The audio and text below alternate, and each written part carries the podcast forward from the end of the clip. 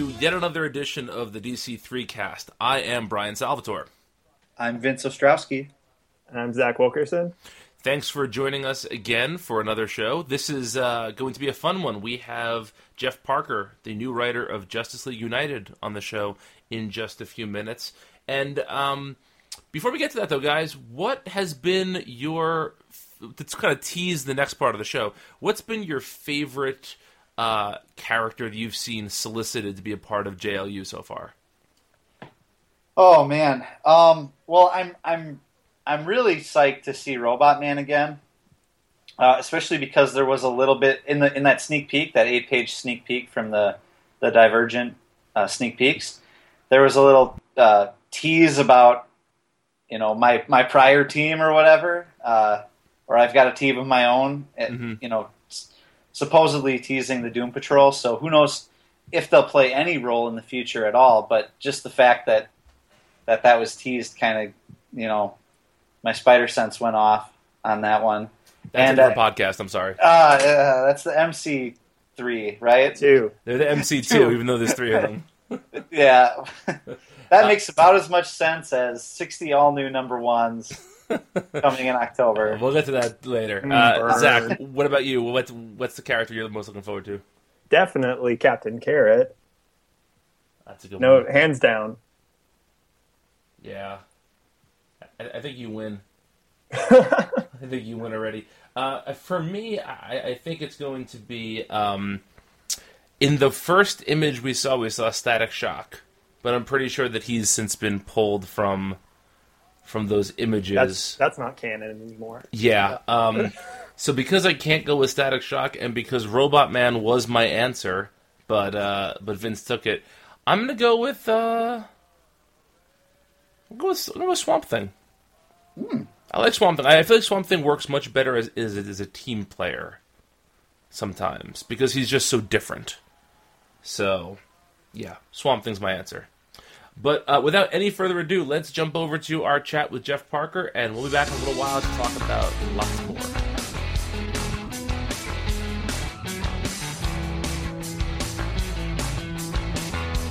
Please welcome to the program one of our favorite writers, the new writer of Justice League United from DC Comics. We have Mr. Jeff Parker on the show tonight. Jeff, you're calling in from Portland, I presume? Yes, I'm in Portland, Oregon. How is Portland tonight? It's uh, it's a little warm. It's not as hot as it has been the past few days. What what is hot for Portland? Uh, probably almost the same as hot as everywhere else because it's uh, it's been in the 90s a okay. lot, which which doesn't happen that much here. It, and definitely not this early in the year. So a lot of cartoonists are complaining. so um, we want to get right into Justice League United. This book has one of the most expansive pitches that we can remember. So how did this come about? Did did you go to DC and say, "Hey, I have this idea," or were they looking for a JLU writer and you said, "I can work with that"? You know, how did how did your version of the book come about? Yeah, I actually sent. Uh, I won't say what I was actually pitching, but I actually sent uh, a pitch for a different book to Dan, and uh, but basically, I was it was the same concept. I was trying to pitch a thing where we use a ton of uh, the the rest of the DC characters. I just thought it would be fun to have this big revolving door, where you bring in all these teams, and uh, and I didn't realize that at the time that they were trying to nail down JLU uh, going forward or whatever. Uh, so Dan sent me back an email like, "We love it, uh, just one change." and, then, Bob Harras will tell you, and then and of course they tell what they tell me is, but we want it in, in Justice League United. And I went, oh yeah, it still works there. Um, so you know, with minimal tinkering, I was able to still get the same concept going. Now, when you have a concept this this gigantic and sprawling, did you have a list of characters that you felt, yeah, I need these characters at the heart of it, or were you more open to just kind of letting letting fancy take you wherever wherever the story went, you know? Yeah, I'm trying to be extremely zen about it, and uh, and you know, invite the artists to to suggest all they want, or Andy Khouri, the editor, to suggest whatever he wants, because I can make almost anything work. and uh, and and that's the way I plan to treat the book. Um, and then there's a few favorites like I just want to get in there, and uh, and then it also occurred to me it's like, oh, if I race ahead and define this character first, then I get to lay down the continuity for somebody. but uh, uh, yeah, but I also was kind of using it. It's like this. This will force me to be more plugged into the wider DC universe right now, which is something I, I wasn't doing as much with Aquaman, and now now I feel like uh, you know I'm kind of caught up on things and ready to do it. So, who are some I- of those favorites? transitioning from Marvel, you know. Mhm. I'm still like I'm still like saying man thing instead of swamp thing. I've got to get I- I- Is there some sort of swear jar in the DC offices whenever you do that? Yeah, yeah, you, yeah. You say, you, you say some little. Oh, good grief! I, I could have turned that into a good joke, and then you just had to put in money. I'm sorry. Uh, that could have been good. You gave me a good setup, and I botched it. That's all right. We forgive you. It's the heat. I can't help it. So, Jeff, who are some of those favorite characters uh, that you were talking about? If you can reveal any of that to us at this point. Well, like in the first one, we're leading right off, uh, and I, I figured let's pick it to show just how different we'll go with this. Uh, you know, so we start off with Swamp Thing, uh, Etrigan the Demon, Poison Ivy. You know, just immediately start bringing in characters that you don't associate so much with Justice League, unless you remember Justice League Task Force, which uh, which which did you know Etrigan got in there. Uh, everybody loves the demon. I also think that, I mean, at least for me, as somebody who grew up, I- I'm a little bit too old to have watched the show um, sort of in its target demographic, but it kind of reminded me too of Justice League United, uh, sorry, Unlimited, the, the cartoon, where there was this very, very large cast that would then have the smaller task forces going off and doing their own thing. Yeah, and and I like that. Uh, I like Batman Brave and the Bold, which also had Batman teaming up with absolutely anybody. And it, I, it, it's probably yeah, it probably tonally fits somewhere between those two. So just characters you would not think DC even uses. I want to show up, you know. Because I, I, I feel like we can play with a lot of uh, untouched uh, uh, stuff from DC's past, and I want to do that. Well, you know, you you mentioned before you were writing for Marvel for so long. What is your DC history? Uh, you know, did you grow up reading the books, or are you more of a recent convert? No, I actually read more of DC as a kid because my uh, I read mostly comics in my dad's grocery store, and uh, whoever the distributor was mainly carried DC comics. Uh, the reading Marvel comics generally they had a few, but most of the time I saw those if I went to a 7-Eleven. So uh, I, I was I was totally fine on the DC stuff. I, I read that since I could read. Um, you know, I have all kind, and then a lot of the continuity or or a lot of the stories and characters have come around back to earlier versions. So suddenly I'm actually current again. So Jeff, you, you talked a little. You talked about you know wanting to bring in the characters that you you know kind of had a, a history for, like ones that were really close to you. But you also kind of picked up the core team from Jeff Lemire's uh, run on the book. Did you have any kind of attachment to like Animal Man or Stargirl coming in, or was that Well, just something like a task for you to take on? There, no, it's I like those characters, but um, yeah, the only ones I, I, you know, I really, of course, grew up reading would be like Adam Strange.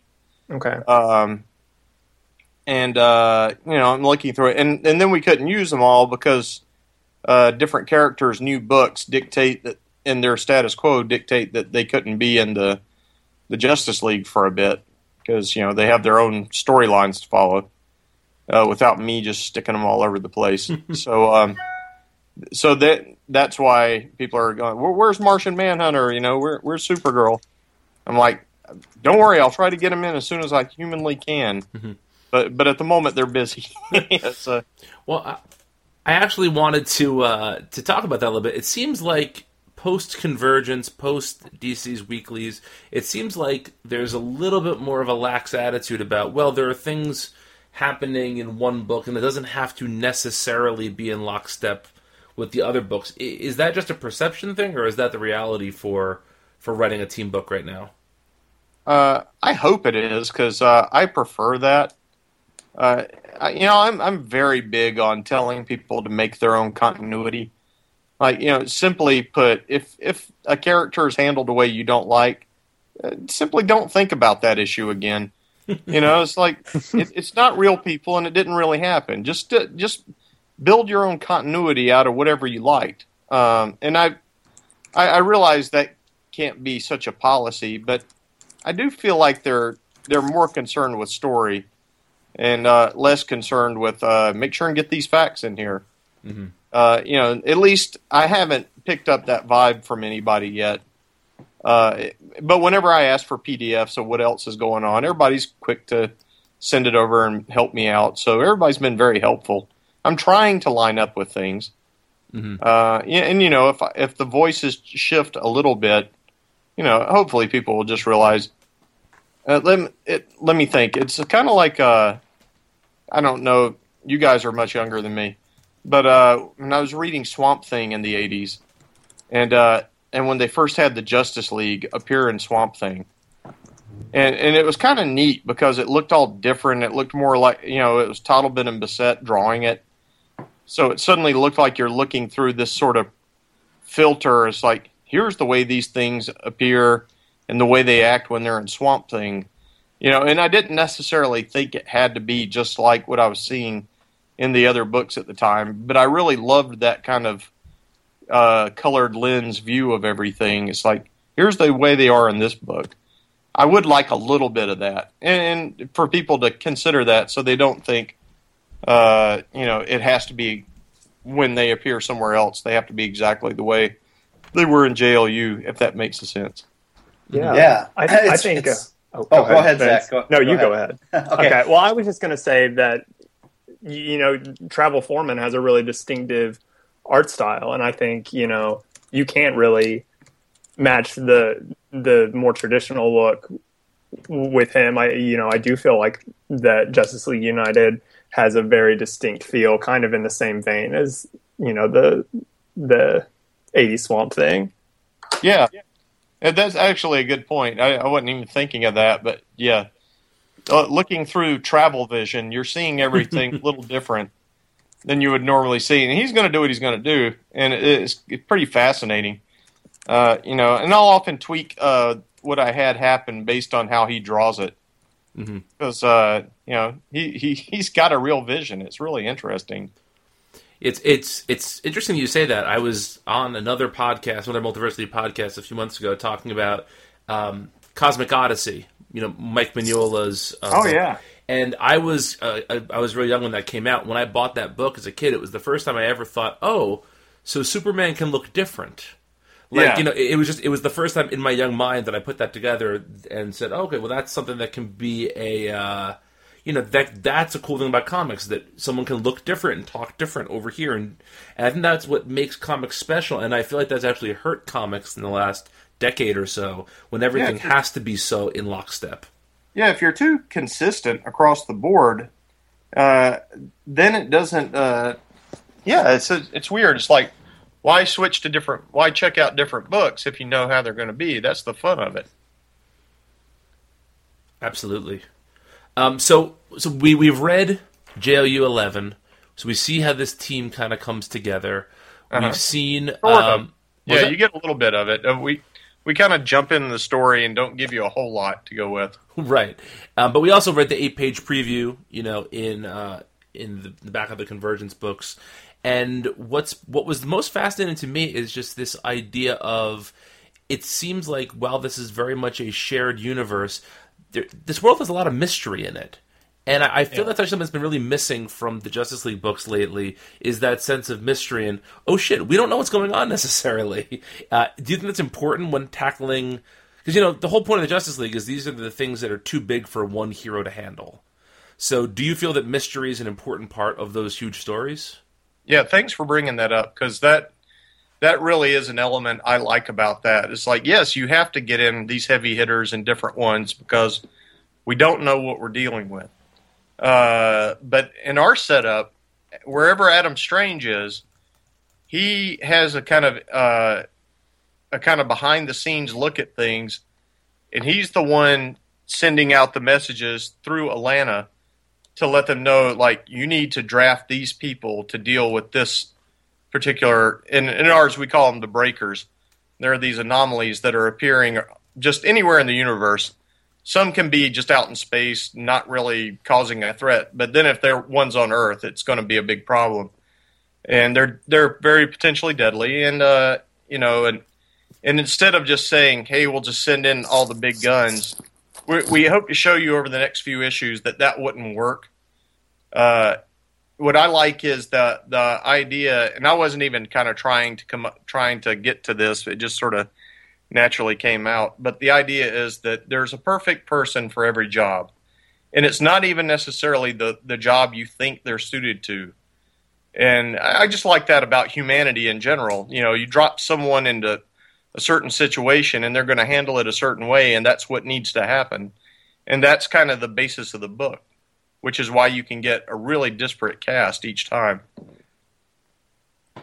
I love that you focus on that because um, too many times there are team books where like two or three of the members end up being useless. And i feel like you're making a conscious effort to make sure that everyone has a place on the team whether they realize it or not yeah, um, and I've written a lot of team books, and I yeah I've seen that problem come up before. Uh, you know, because you're handed a team all the time, you don't always get to pick them, and I like that. And with our kind of weirdly holistic uh, setup, absolutely everybody on the team is required, and if they're they don't get to go, it causes problems. Uh, and so it's yeah, you can't just throw Superman, Green Lantern, and whoever at it and it's like, oh, they'll take care of it. No, may, they might make it worse. You know, like, uh, what if Superman's more susceptible to the mind control of of, of something going on in one of the, the scenarios? Then you just made it all worse. You know, so you want to send in somebody who might be more covert this time. And sometimes, and and also the genre. Here's a big thing: the genres of the story will shift. So uh, you know, it could be a straight up horror story one minute, and then it could turn into a mystery or a, a kind of pulp adventure.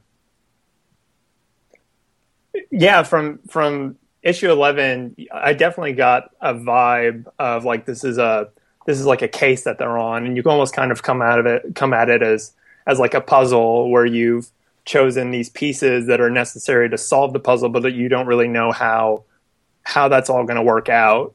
Um, do you think that is that the approach you're kind of going to take as the book goes on with these sort of shorter um, cases with a specific team, or do you um, eventually see like more longer, uh, drawn out arcs? Uh, there might there there's always going to be like uh, there will be short arcs, but they'll all be joined by some longer uh, story threads that that even weave those together. So, you know, one member of the core Justice League United always uh, goes along with the team, and the first time it's Equinox, and uh, she's kind of being thrown in into a big role, like right off the bat, because she just became a hero. You know, she was uh, only, uh, only you know Lemire created her in his run. Um, you know, and I wanted to keep her going because I think she's a cool character. Uh, but I also, I you know, I want to play with the fact that she doesn't really. This she's still pretty new to this, and she's been given a handed a ton of responsibility and has to handle it. So, you know, stuff like that's uh, pretty fun. And I probably drifted right off of whatever you were asking. Sorry about that, man. No, that's that's you know pretty spot on. Um, do you um, do you do you have an end game in mind right now? I've got a number of them, I, and I'm trying to keep like at least three scenarios, uh, just in case things change. And going along with the Zen approach of the book, uh, you know, to give myself some room. And it, you know, when you're plotting, you can do that. Mm-hmm. You can think, well, here's a here's a very dire scenario we could end with, and we'll see if that that's a good way to go. or you know, or here's here's a role that can affect a couple of characters pretty harshly. You know, it's I, I prefer to get into it, and then after I've been telling the stories for a while, you know, then really make my tough choice. It's I like Alan Moore's reference to it, like landing a plane, where he feels like I'm fairly certain I can put that plane down by now, and I, I, I can relate to that metaphor because I like to keep it a little open ended, so I'm surprised. But at the same time, you know, I, am not going to screw myself. I'm not going to write something I can't get out of. you know, I, I, I always know my general direction, but I, I, I am very aware that I've got some options in that last act. All right, so uh, you were once a guest on our old podcast, The Hour Cosmic, which was a game show. So I'm, I'm kind of trying to keep little bits of games involved in this show here. So I have a couple of scenarios for you, Jeff, and I want you to put together the perfect Justice League team for these mini missions. Okay, hmm. uh, it's Fourth of July this weekend. Big barbecue is happening at the Hall of Justice. Who are the four team members you put in charge of getting the meal done? I think Firestorm's got to be there. Uh, you know, that right there. If he can't get the freaking fire started, you're just, you know. that that whole thing with charcoal briquettes is always puzzling. I suppose I suppose Superman could come in handy. Oh yeah, super cold breath. You know, let, us use his super cold breath that doesn't get used enough. Uh, Keeps the beer cold. Exactly. Or maybe keep it down to uh, the current sort of sort of depowered Superman who really enjoys eating because now he gets hungry. so don't invite him. When he's going to eat all the food. Yeah, yeah. Just like he, I, I like the way Greg Pak had him just enjoying, just eating a crappy uh, 7-Eleven burrito. you know, he was so happy about it. And I'm like, go somewhere. yeah, you, you could just say you're Superman, and anybody will take you out to eat. You know, where you get to go to all the cool places in the country. Actually, that would be funny. I wish he would do that. Um, so we got Superman and Firestorm. Two more. Yeah, let's see. Who who would be good at making some fireworks? Wait, that's still Firestorm. Uh, yeah, I, see, I landed on the one man party right there. uh, let's see. What else do you need for Fourth of July? Oh man. Uh, Constantine always seems to have beer. like, didn't he just show up and give Swamp Thing some drink recently or yeah. something? uh, man, you would think, as this is my job, this would be a lot easier. what would Wonder Woman do? I'm sure everybody would have a good. T- uh, Mera, get uh, get Aquaman's wife in there. She can bring some have, fish. Yeah, well, she can bring. Oh, well, she can. You know, if you have it at the beach, then she can just bring a bunch of water up, keep everybody cool. It'll be, you know, that'll be a lot of fun. Okay. And she's also in that first story, by the way. I didn't. Yeah. I just realized I didn't list her. okay, so um, scenario number two here. It's um, it's a birthday party for Buddy Baker's daughter, and the clown cancels. Which three Justice Leaguers put on the show for the kids of the party? Wow. You really thought this out. no, this is this is kind of on the fly, actually. believe it or not. Let's see. Yeah, who's not going to scare her? That's what I'm trying to think. Uh, let's see. You know, wait, Metamorpho hasn't been introduced yet, so maybe have him set out. Who's entertaining? Zatanna's a magician. I, I guess that yeah, you have... can't beat Zatanna. Come on, everybody wants a magician at the party, and the, plus the kids, and that would that's actually perfect because you know little girls often like to do that little uh, get up get up speaking trick thing to kind of code code talk with their friends. Uh-huh. Zatanna's backward speaking would fit right in there. Yeah, it'd be hard to hard to top her.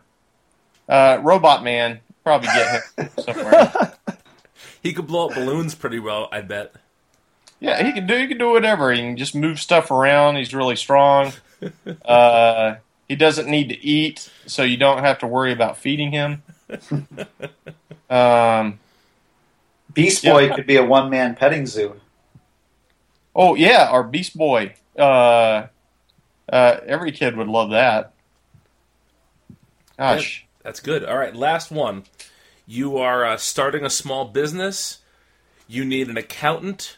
You need somebody to be a manager, and you need somebody to be the the grunt in the back. Let's see.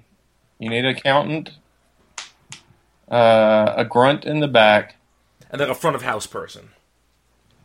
Yeah. Oh man, a good receptionist. Wow. Wait, that also seems like one we could get one hero who does all that. you know, uh, it'd be cool if uh, Lucius Fox could come over and be that money guy. That's uh, you know, I can't think of anybody in the DC universe really better than him. Wait, do they still have the dial H for hero guy? oh, definitely. uh, oh, the front person. Man. Eh, no, Supergirl. Eh, no, that's that's kind of a waste of her. I Um, think Stargirl might be good. She, she's bubbly. Stargirl, yeah, Stargirl would be good. Yeah, she can lead you around with her big star staff, her uh, Cosmic yeah. Rod.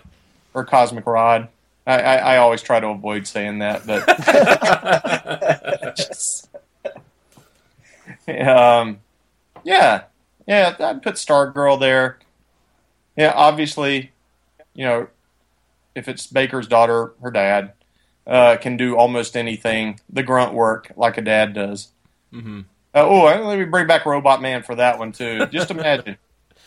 um, God, there's so many good tech guys too. What kind of business was it anyway? You, I totally you, lost you, the you thread pick, there. You pick it, and you're starting a small business. You need some help. See, I oh, would Oh, think yeah. Lex Luthor would be the would be the clear guy. He has the money to back you. He's ruthless. you He'd know. immediately immediately just wipe out whoever the other competition was. exactly. All right, Jeff. Well, with with Brainiac as the system as the software. Oh, yeah. goodness. That's good. That's Oh, this good. is good. This is pretty good business. Yeah. Bruce Wayne, not really, because uh, he's not actually that good a businessman, but he's very very good at delegating. that is true. He's a good manager. Yeah, he can't be bothered to wake up during the day to actually go to Wayne functions. Yeah, you could almost just cast the whole Bat family as a business. Yeah, Yes, and- we, are, we already and- sort of did. It has been done. That's yeah. been done. Well, Jeff, give us a couple of little uh, teases about what we can see in the future, things you're hoping to get to, things you think we'll enjoy about the book in the next few months. Um, the next arc, uh, which is drawn by Paul Pelletier, who I've worked with quite a bit on Aquaman, is going to feature some characters who haven't been seen in the uh, the modern uh, DC universe in, in quite some time. And I didn't even realize that. I just thought, hey, it'd be cool if we had blah blah and blah. Uh, and I'm, I'm going to save those for the uh, solicits. But uh, yeah, you'll get to see some characters you would really never expect to see turning up in a Justice League book. Uh, I'll just phrase it that way.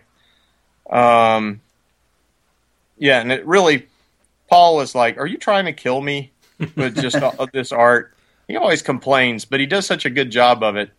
And also, if I try to take it easy on him, he just makes it very detailed and hard anyway. So there's actually no incentive for me uh, to try to try to take it easy on him.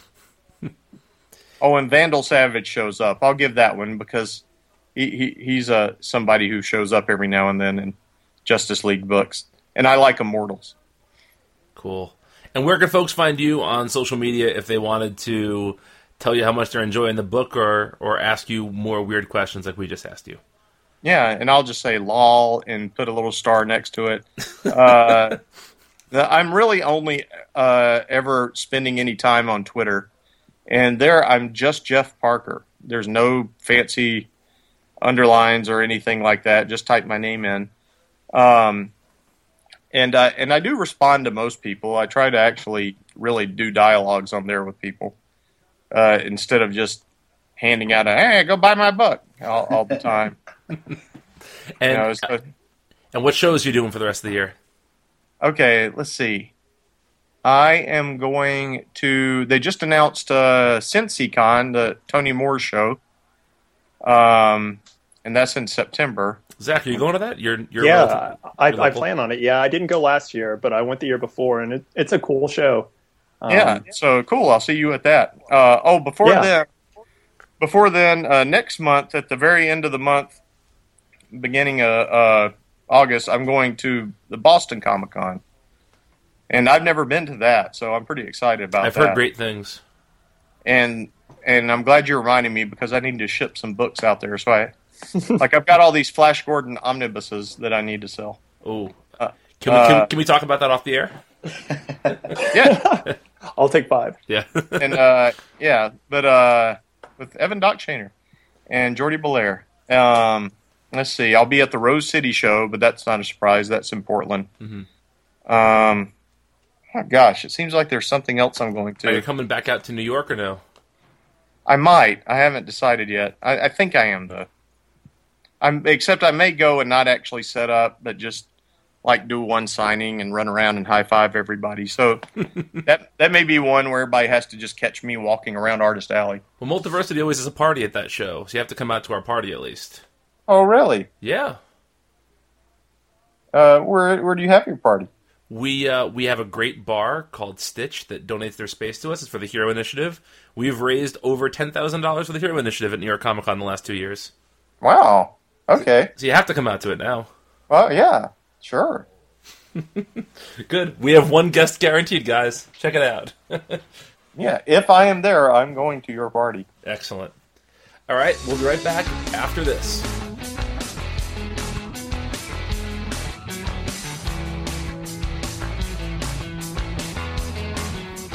Thanks again to Jeff Parker for chatting with us on the show. I am super, super jazzed about that book, and I can't wait to see who those secret characters he was referring to are. And he didn't tell us afterwards either, guys. We're not we're not holding out on it here. He he didn't tell us at all, so we have to all wait together and find out. Um, so anyway, so last, actually not last show, two months ago when we got together, we played a game called Pull Pirate or Pulp. We went through all the new titles DC was releasing, and we said if we were going to definitely buy them, check them out, or not look at them at all. So what I have here is, guys, I have our responses from that little survey we played. So I'm going to read the book. I'm going to read what we said about it, and then let's talk about each of these titles. So we started with Batman Beyond. Um, both myself and Zach said we were going to pirate it. Vince said he was going to pulp it. Did we all read this? Yes. Yeah. Yeah. Um, have, have our votes changed? No. I just Not, can't. not. I just can't with with with Dan Jurgens anymore. Like it's just, I know what all the jokes are going to be.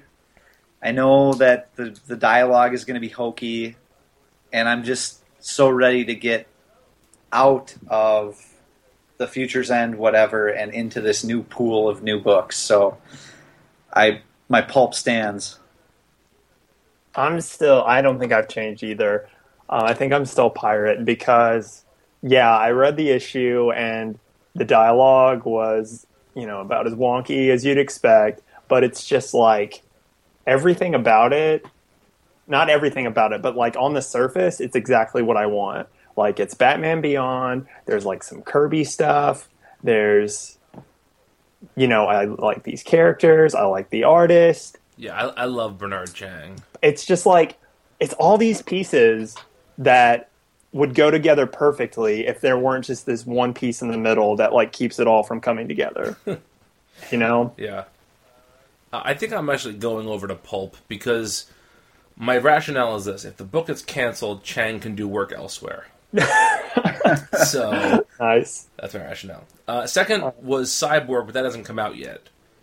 And third was Dark Universe, which who knows if that's even a thing anymore. So we have to skip both of those. Um, which brings us to Doomed. Uh, all three of us said Pulp across the board. Guys, I kind of liked that one.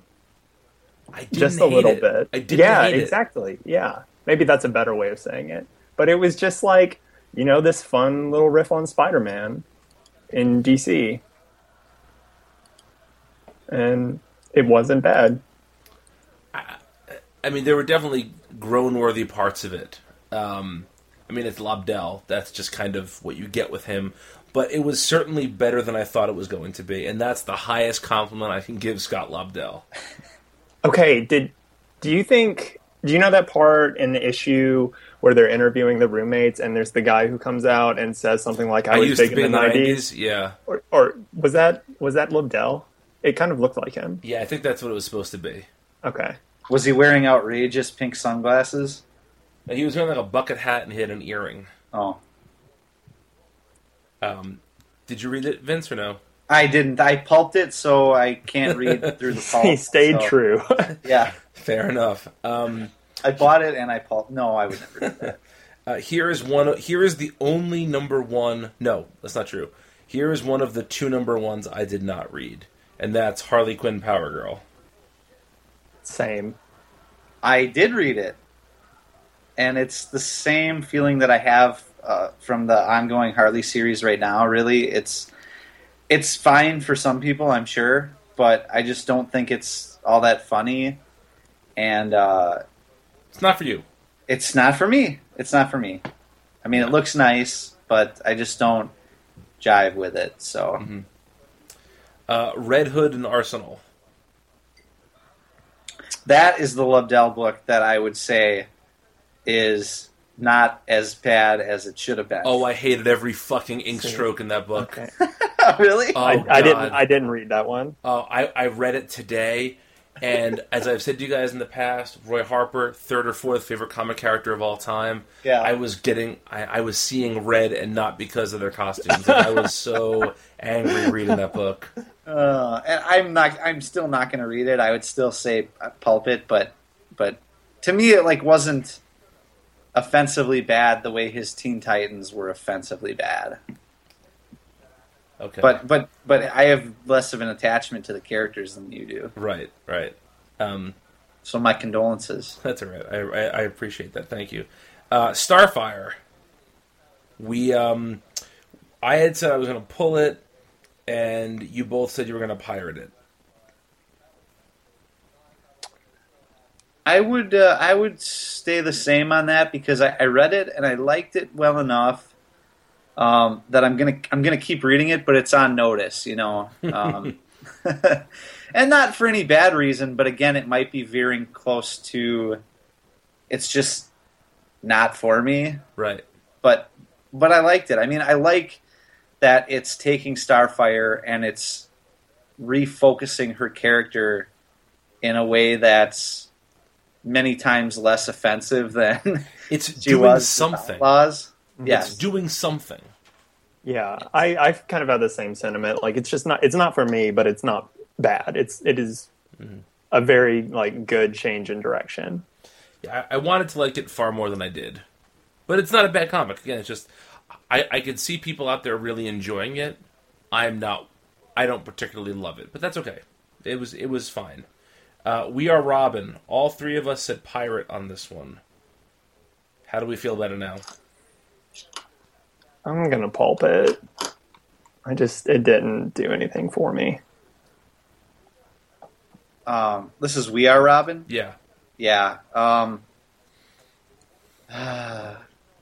I'm gonna pirate it, but it's like dangling on a thread above the pulper because, for similar reasons to, that Zach said, it just didn't do anything for. Like, I read the premise and I think, okay, that's an interesting premise, and then I read the book and I'm like, nothing really happened. I'm not sure. I'm not sure if there are any stakes here, and I know that that's why James, who wrote the review on Multiversity, liked it because they weren't immediately facing a villain or anything, but it just felt like the stakes were were nothing at this point. Uh, the reason I'm keeping it in the pirate category is because I feel like, even more so than the eight page preview, this was all just to get people on the same page. And so I want to give it an issue or two of, of, of actively trying to tell a story. And then I'll make a decision. Um, Justice League of America, all three of us had pirate for this one the Bryan Hitch extravaganza. I'm pulping This- it. This is you go ahead, Vince. I, I just found I found it fantastically boring and wordy, and uh, and and and the art, the Bryan Hitch art, wasn't up to snuff in my mind either. Well, did, did you see that he had someone assisting him on it? I I didn't. Uh, Yeah, I um, guess I didn't catch that. I actually have it right in front of me. Yeah, assists by Amado Turturro, Mm. who I don't know the work of necessarily. So he had it was him, this guy assisting, and then three inkers and two colorists. That's Well, far too many people to be working on a book. It wasn't great. Yeah. So Well, see, I I kind of liked it. really, Uh, like, yeah, I mean, like, it's not like groundbreaking or anything at all, and it was just, I don't know, it was just kind of fun in the way. Um, see, I don't even really know how to describe it. It was just. It, for one, it kind of felt like an event, which was fun, and it was just I enjoy just how freed from continuity it was. Um, I, I will give it that. That I mean, the fact that it really feels like they're just off in their own world. mhm. Who knows when this? People are trying to slot it between like Justice Yeah. League six and seven or something, Yeah. but th- it doesn't Which is matter. silly. Yeah, I think that's kind of silly. Exactly. And that was the thing. I just kind of went into it and I was like, it doesn't matter when this happened. It's just a story and I can enjoy it at, at that. If Yeah. there was a wait for trade category, this would fall squarely in there Okay. because I think when you get it in like a nice single edition, it could be it could be a lot of fun. Um, so, um, Multiversity editor in chief emeritus Matthew Meylikhov texted me the night this came out and was like, "So Hitch's JLA is both the best and worst of superhero comics in one fell swoop, ain't it?" And I was like, "Yeah, that's actually a really good way to put it. Like, you know, the stakes felt big, and it felt like an event a little bit." But then there were just some incredibly dumb stuff in there. You know, Parasite calling Wonder Woman bitch has no purpose any place. Um, That's what your editor is there for. yeah, To rein that in. Yeah. But I guess, you know, Hitch is a big deal. So Yeah, and also like to me, it was like nothing makes me madder than when superheroes are made to be idiots. like, and the Flash, it takes him like three times of Parasite tapping into the Speed Force before he's like, "Oh, I shouldn't run because Parasite will tap into the Speed Force." Like, this is one of the Justice League. He's one of the seven most powerful people on the planet, and he doesn't understand like what a vacuum is. Like, it's just it drives me batty. Um, I will say the idea of dead Superman kept showing up, like keeping showing up. That's that that idea was like, oh wow, I, I that's kind of an interesting idea. And then I didn't love the way they executed it, but I felt it was a, it was a halfway decent idea. It is it is just barely hanging on the pirate list for me, just barely. Um, okay, next up is Bizarro, which all three of us were to pull. How do we feel about it now? Zach, I- you go ahead. I didn't like it very much. I thought it was kind of hard to follow at times, and not just because of the Bizarro speak. Um, I felt like the the pacing and the structure was a little strange. Um, yeah, and I- and I also this and um, Batmite, which I know we'll get to here in a minute, both kind of seemed like they were billed as all ages books. That weren't at all all ages books. Yeah, they weren't at all. um, and so that was a little Almost disappointing, too. offensively not all ages. Yeah, yeah. So, you know, I would like. I really enjoyed the art, and I loved that little uh, Sienkiewicz page where Bizarro was dreaming. Well, that that Like, was the best page. If yeah. the whole book was like that, then that would be a different story. But yeah, this I you know this might drop all the way to pirate uh, pulp for me. Interesting. I'm I'm not effusive in my praise for it, but I will say this: um, I'm I'm gonna keep pulling it, but I think I'm gonna read it like ten pages at a time instead of twenty, Oh, that's because- interesting. Okay. because that's about as much patience as I have for the style of Bizarro speak and all that stuff. Mhm. And I feel like if I read it in like that eight page preview was just perfect. yeah, But th- but then reading a, a twenty page story with some weird diversions about a car salesman or something, you know, if if I took it in smaller chunks, I bet I would have liked it more. Um, So so you know, I, I probably in my heart it's probably a pirate, but I'm going to be pulling it. Okay, that's fair. I, I'm I am over to pulp on this, um, only because I, I've sort of been on a soapbox lately about all ages comics and how we need them, and this just flatly isn't that, and that's offensive to me. So, anyway, uh, next up is Batmite, which we all said we were going to pulp, and I am certainly continuing to pulp. Yeah. Uh, again, I, I like the way it looks. Um, I think the style's really cool, and and I think I mentioned last month that to me it kind of drew upon the visual style of the animated the Batman animated series, Mhm. and I really liked that. Like even the physicality of Batman beating up crooks, it just like hit that spot for me. But it's so unfunny. you know, like it's just I can't read Batmite for more than a couple pages without groaning my throat out. You know, That was a book. It took me three different times to finish it. yeah. And again, I don't. shouldn't. I don't think I even did. Zach, Yeah, I, I mean, I, I read to get. I, you already, you guys had spoiled. Uh, I, you know, spoiled the the end reveal already for me, and so I, I read to get to that to see what that was about, Mhm. and then that was disappointing. I mean, you know, it wasn't anything. Yeah. It was nothing. I, you know, it's a whole lot of nothing.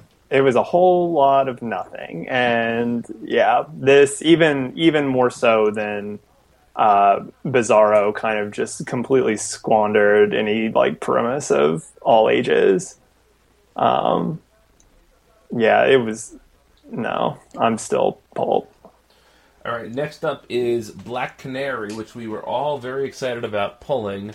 I know Zach was not as. I'm sorry, know Vince was not as big a fan of this as he thought it was going to be.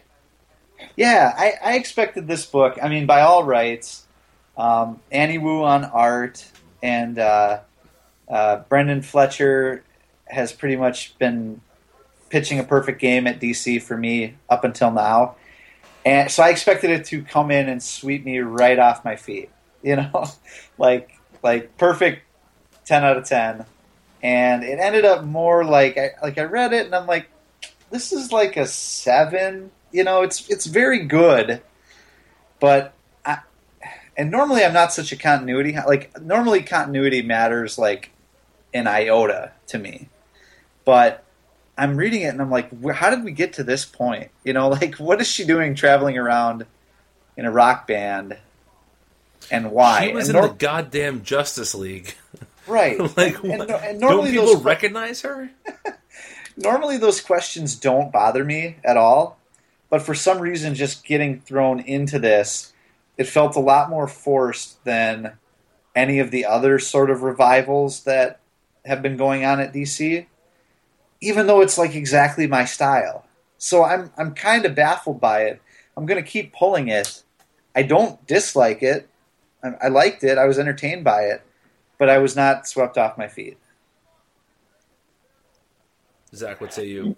Yeah, I you know visually it was awesome. That um that fight sequence towards the end where it was you know no no words just just the art was fantastic. Um, it flowed really well. That was awesome. But it it seemed like once they started talking, it got a little bit more verbose um, and you know there was that disconnect like that Vince mentioned like um, you know just I guess where was she before this? Was Birds of Prey? Was that the last place? I mean besides Uh, Batgirl before Batgirl so, yeah. Birds of Prey. And so yeah like just the the dissonance between that and this as someone who's been following DC is kind of hard to wrap my head around. Um, but I mean it's definitely not what I expected. Qu- Not quite. I mean, there's obviously that.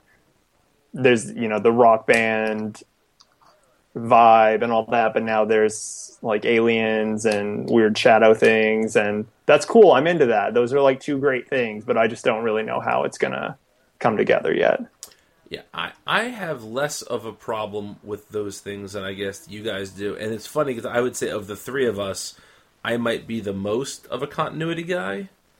Um, but I, I feel like to me, Black Canary is a character that to me to me has not worked in the New Fifty Two particularly well, and so to start over doesn't offend me too much.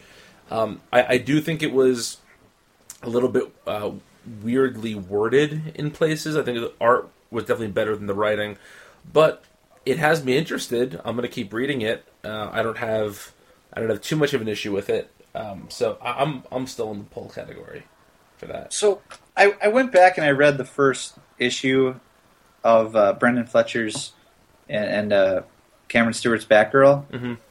and it just struck me how packed full that book was, and how how it flowed, and how it felt fresh and just right, and and I compared it to Black Canary, and I don't know, Black Canary just felt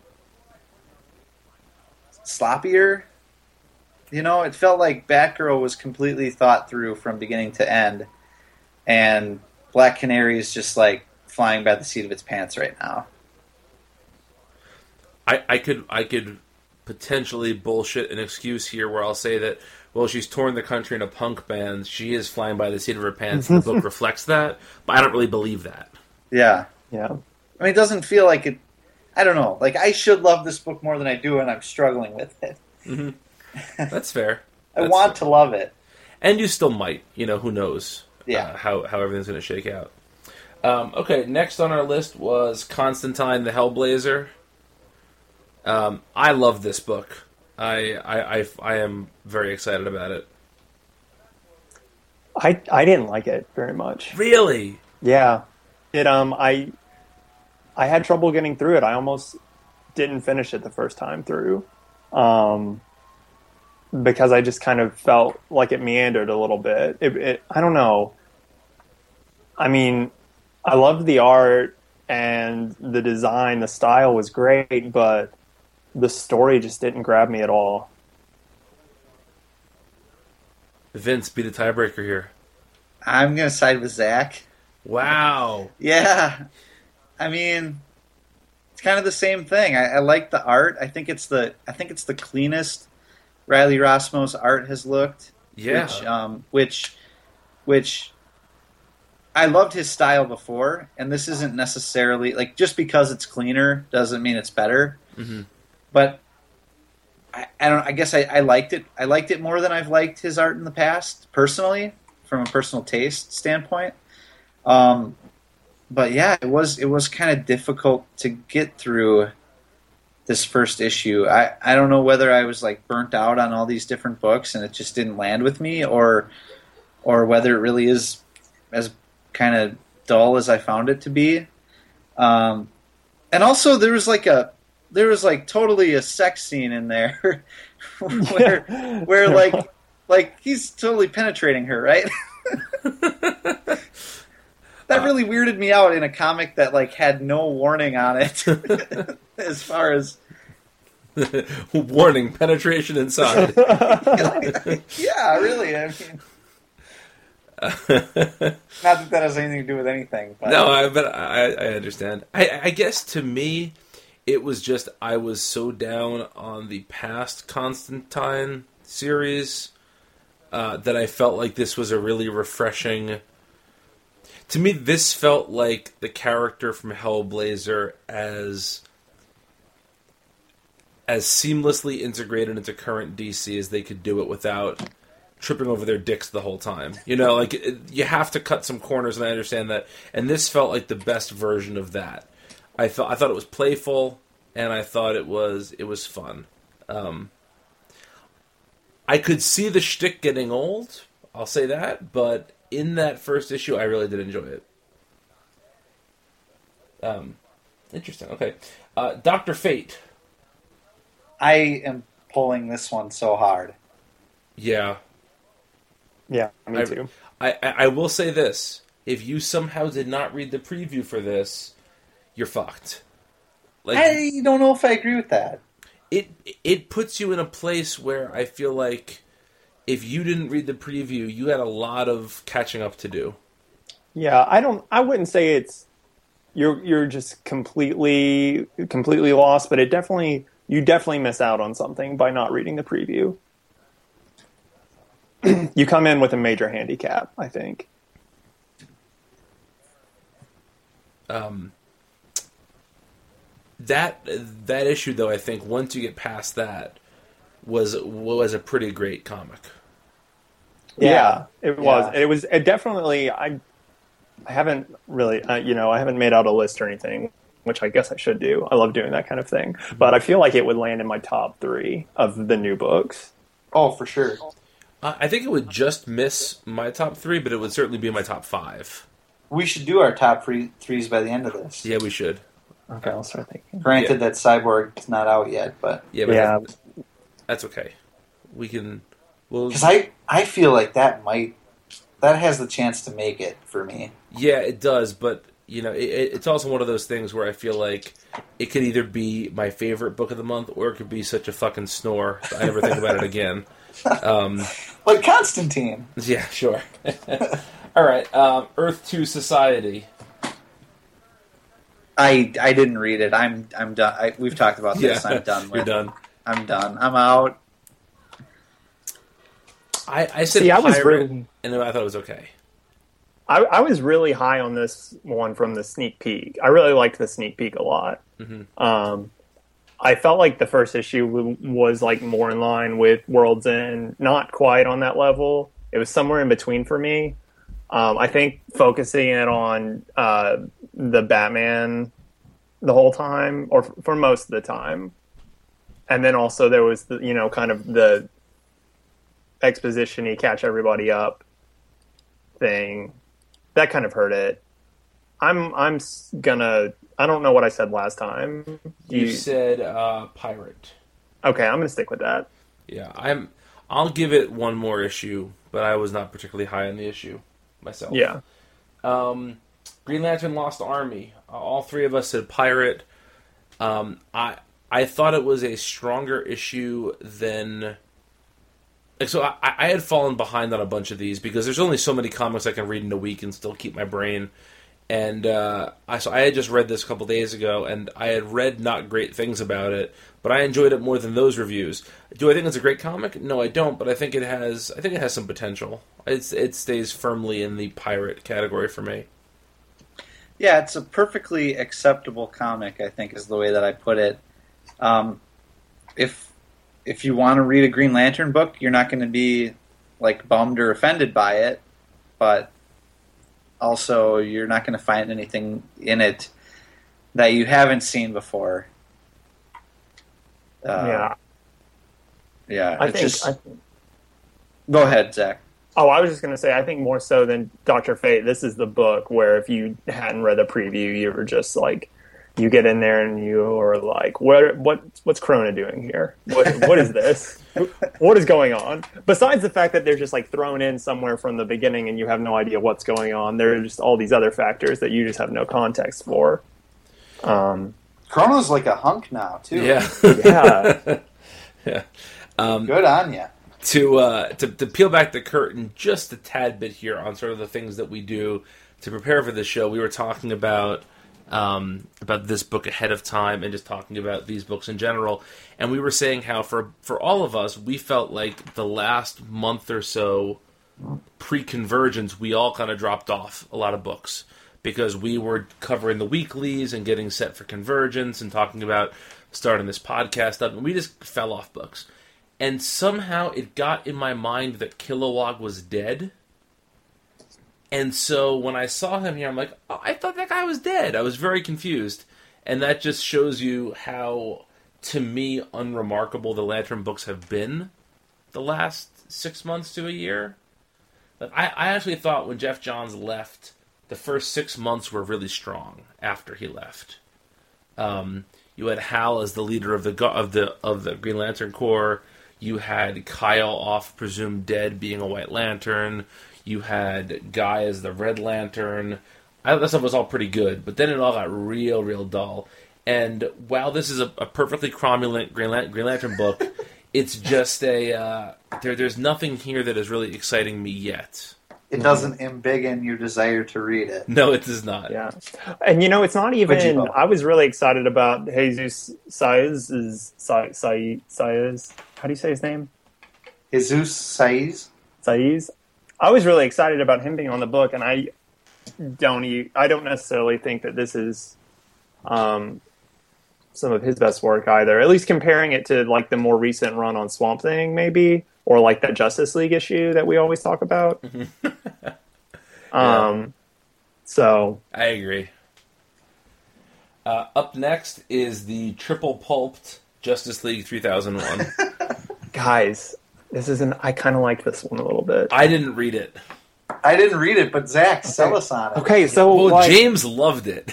James I- Johnston loved it. I had I didn't read any of Justice League three. I take it. I read the first issue of Justice League three thousand. So I came into this and I had no idea what was going on. Um, like everybody, people they're they're like clones, but they're not clones. They're like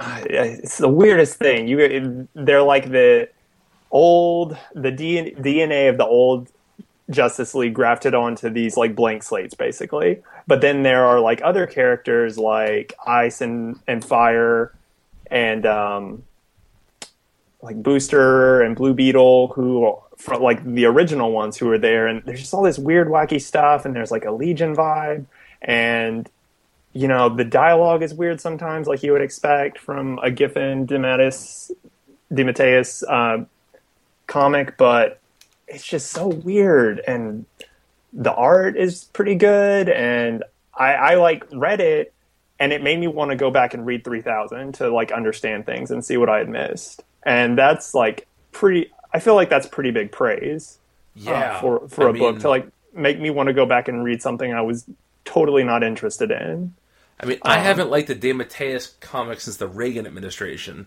so Yeah. I can't imagine digging this. But you've kind of made me want to go read it. Well, and the the last page reveal is really good. Uh, I mean, like it.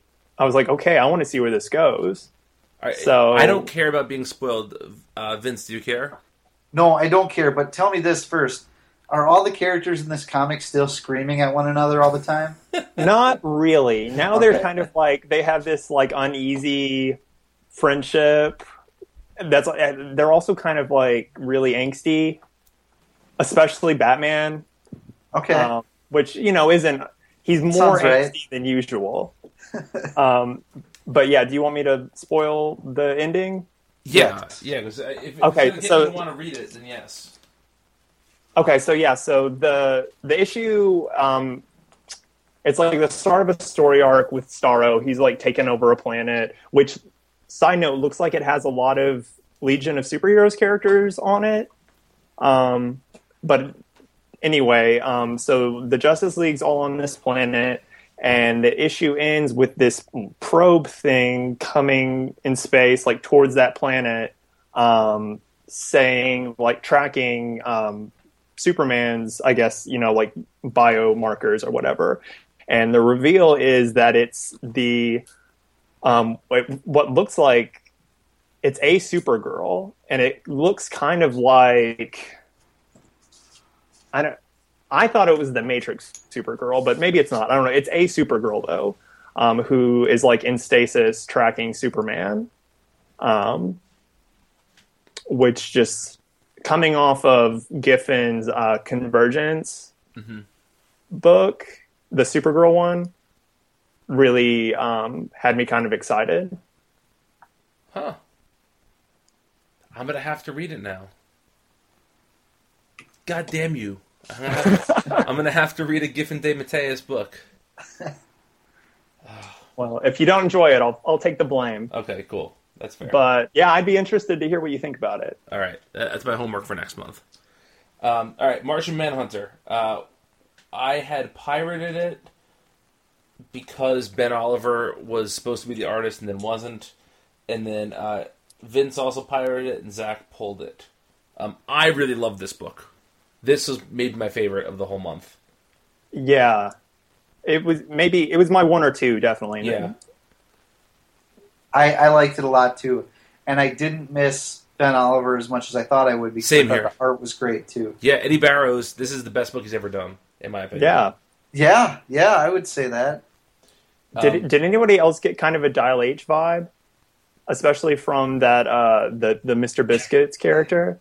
Yeah, I didn't, but now that you say that, yeah, that makes a lot of sense. Yeah, What I loved about it was, and at first I cho- like, in the preview, I chalked it up to shitty art, but I've come around on this. I love how John's head is never the same in any two panels, oh yeah, and like they really played up the shape shifting part of it. I thought it was just inconsistency in that preview, but now that you see it over the course of an issue, like oh no, his head is just always kind of changing, and that's great. it felt like a Vertigo book to me. Yeah, absolutely. Yeah, Yeah, absolutely. That's a great call. Great call, Vincy. I like that. All right. Um, Midnighter. Uh, the reverse of last time. Zach said pirate, and the other two of us said Paul. Yeah, I uh, and I loved it. This would be my number one for sure out of the out of the DCYou initiative. Um, I thought everything about it was great. You know, there, it was one of those comics where not a single panel was wasted, and you it it felt like you just breezed through it, and everything was perfect. At least to me, that's how it felt. Uh, I thought the art was great, dynamic, detailed. Um, I love some of the seedier details that that um, ACO threw in there. Um, I thought it was funny in like a dark way. I think Orlando has a perfect take on a character that I could otherwise give a shit about. Um, Yeah, it it was spectacular. I thought. I agree.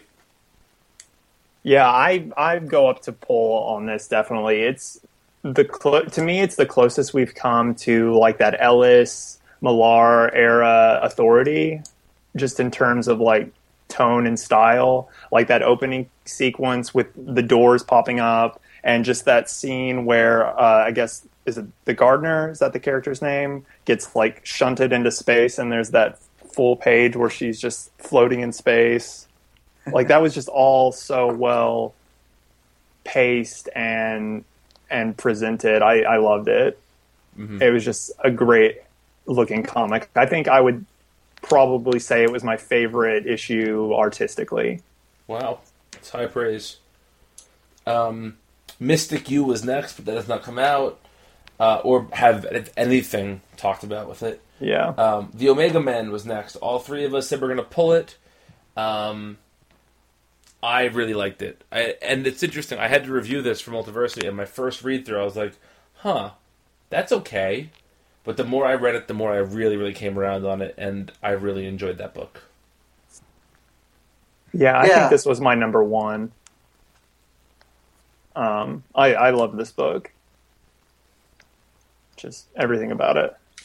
So I'm I'm going to admit that um, I'm not I'm not above admitting that the first time I read it, I was totally lost. I was like, "What just happened?" You know, hmm and I think it was only because I expected the preview. I expected it to follow the the the way the preview was written and presented more than it ended up doing that. And whereas the preview was very straightforward, the nine panel grids, Mhm. um, and then they give you this this aftermath of that, which is like written fifty percent written in this alien language that has no interpretation. Yeah, And I'm just like, what? It, I think I was just reading it at the wrong time. Um, so I reread it, uh, taking your review in mind, and uh, and I liked it more, but I'm not head over heels for it yet. that's fair. I just don't think I'm like connecting with it on an intellectual level. You know what it reminded me of? It reminded me of the first scene of A New Hope. With this like attack on the spaceship. And just you're getting And to you know have the no idea. Yeah. Yeah, you're I- you're kind of thrown into this world. You don't really know the characters yet, and by the end of the issue you care about them. It is. I did see a lot of Star Wars comparisons, Mhm. and I I didn't quite get that the first time through. Maybe just because it's a little bit darker Yeah. Than Star Wars. Um, but no, I definitely when you when you put it that way, I definitely can see it. Um, but yeah, it was interesting. Like, like you said, Vince, it, half the comic was in a language that we couldn't understand, and then the other half was just characters saying the same thing over and over again. Yeah. and yet it still managed to tell a really interesting story. Yeah, I, I think that this is one of those books that if it can continue on past issue six or eight, we're going to see really interesting things happening in this Yeah. book. Yeah. It just needs to get past that first Well, I think- hurdle. I think I read somewhere in an interview King say something about how he had 12 issues plotted out. Mhm. And where it goes after that kind of remains to be seen. But he Didn't DiDio say everything's getting 12 issues? Maybe he did. I don't know. I think he said that, but I could be wrong. Okay. Could be wrong. Uh, up next is Prez number one. Um, I think all, all of us. Have, so we're going to pull this one.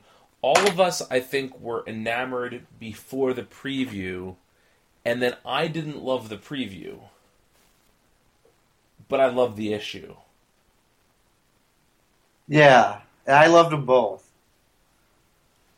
Yeah, I think I was a little bit more lukewarm on the preview, but definitely I enjoyed this issue a lot. Trenchalada, guys.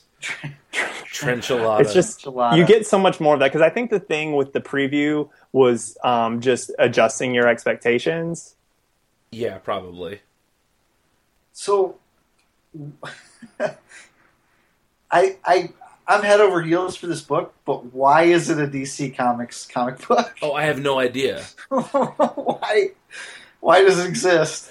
I mean, I, I think the short answer here is I think this was probably pitched as a Vertigo series, Okay, and then somebody realized, oh, we had a book called DC had a book called Prez in 1973 or whatever it was. we can use this as uh, as a way to edge up our our regular offering for a little bit because this is this is a Vertigo comic, if anything.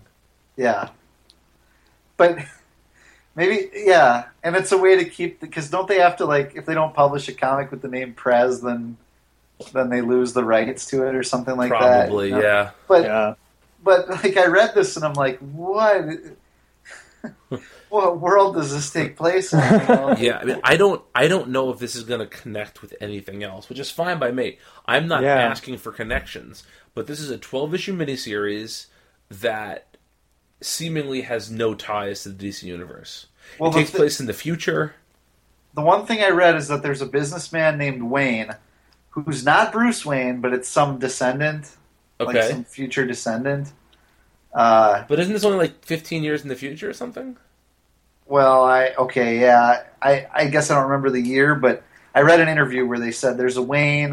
It's Okay. supposed to be, you know, a, there's a billionaire named Wayne. It's it's a nod to Bruce Wayne. Okay, Who knows whether it's in any universe or not? right, That's the beautiful thing about this. Apparently, DC doesn't care. yeah, which is great. and and I wish that it would happen more often. Now, okay, there needs to be like ten or twenty books that follow a strong continuity narrative arc, because inevitably there's going to be the the yearly event that needs to take place, right? Mhm.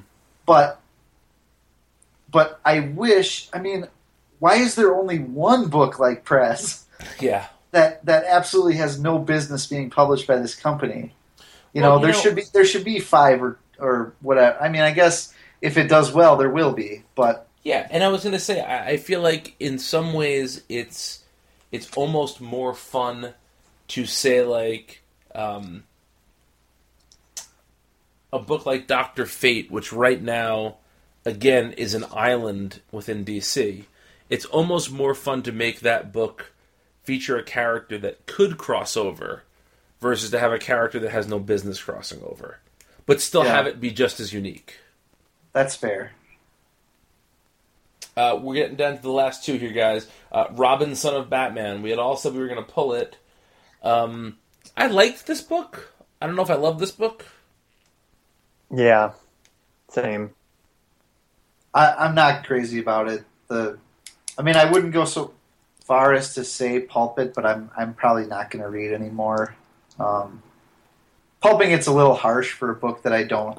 There's nothing I actively dislike about it, but it is a clear step down from Batman and Robin Yeah, that I, I just can't. It's not what I want to read Damian in. agreed. I, I want to read him in a Batman and Robin setting, preferably written by Pete Tomasi. Yeah. Um, although I will say it was kind of ballsy to end the issue with him entering something that's going to keep him off the table for a year. Yeah, but you know what? Not many other writers seem interested in doing anything with him. That's true. Yeah. Well, but isn't he in Gotham Academy too, though? That is true. No, he, he was expelled at the end of the first issue. Okay, I, I hadn't read the issue Okay, yet. I, sorry. I just knew I just knew he was on the cover. Spoiler alert: He's All expelled right. at the the first issue. Um, and last but not least, All Star Section Eight. I said I was going to pirate it. You guys said you were going to pull it. Uh, what did you think?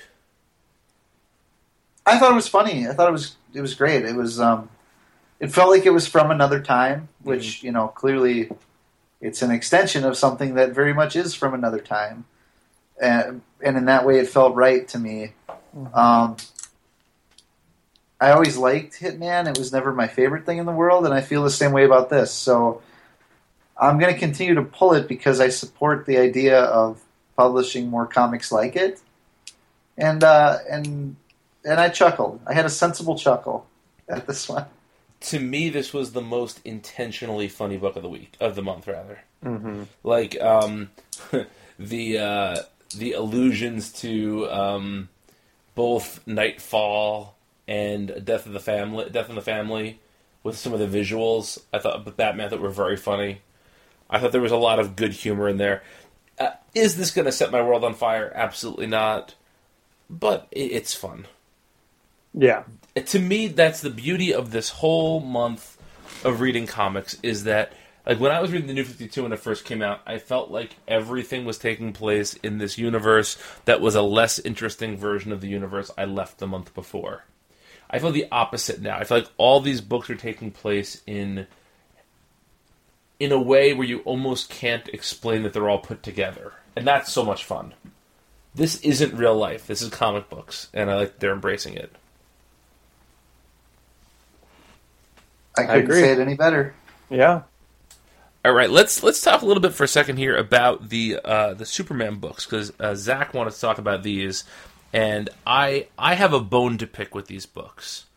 I have enjoyed just about every issue that has had Superman on the title in the title so far, uh, as well as I love the Action Comics. But can anybody in their right mind explain to me why the Superman proper book is taking place so far before the other books? I think that's the problem with this whole truth storyline is just how none of it lines up. Like you get the first week we got action comics. Which And- references something that happens the next month in Superman. Yes, and Superman 42. Yeah. Which by the time that comes out that will be 2 months almost 2 months later Yeah. because of how the shipping schedule works. Um which is really weird. I don't know. What do you think, Vince? I I got to be honest. I didn't mind that at all. I almost read it. I don't. I I don't think it was intentional, but I almost read it as if it were. Like when I picked up Superman, um, a couple weeks ago or last week or whenever it was, uh, I just said, "Oh, okay, we're gonna see the story of how we got to this point." And I didn't feel like there was anything. Like sometimes in comics, when things are released out of order, things are spoiled for you before they should have been. Mhm. I didn't feel that with this. So it felt more like a. I read it more like a Tarantino esque anachronism Mm-hmm. rather than a fuck up. Right. Well, yeah, and I guess you know it didn't necessarily bother me, me so much, like in my enjoyment of it. But I, when I see those kinds of editors' notes, my initial thought is, how are other people going to perceive this? Maybe Yeah. people who aren't, um, as in the know, maybe. Mhm. And, and you know, I, it's just weird that that's kind of supposed to be a new jumping on point, and that's how they present it. Yeah, it's just Superman's wearing red underwear in this one, and he's not wearing it in the other one. What the hell? Yeah. it just it just seems to me like this is this is the problem with relaunches is that sometimes you have to do things in an order that makes no sense. Like if if there wasn't a relaunch and you could have let Superman, the next two or three issues, set this storyline up. Well, then in September or October, you can start the rest of the books on this storyline. But because everything's relaunching, we have to be big with all of this. Everybody has to start with Superman in the same place. Mm-hmm. And because of that, we're getting a story that, to me, it's again, it didn't hinder my enjoyment. It just seems dumb. It Right. just it just seems like there's no reason to have done it this way. Well, I do I do think that the best thing is that having read the four issues, you're not required to have done that in order to enjoy the story. Right. Because Yes. it it's everything is still staying kind of within the confines of its own book. And so if you don't want to read, say, Superman Batman or Batman Superman, whatever, you don't have to. that's the point that I was going to make, which is that like normally when these happen in the Superman family books, it's like action is issue one, Superman is issue two, Superman Batman is issue three, and so on.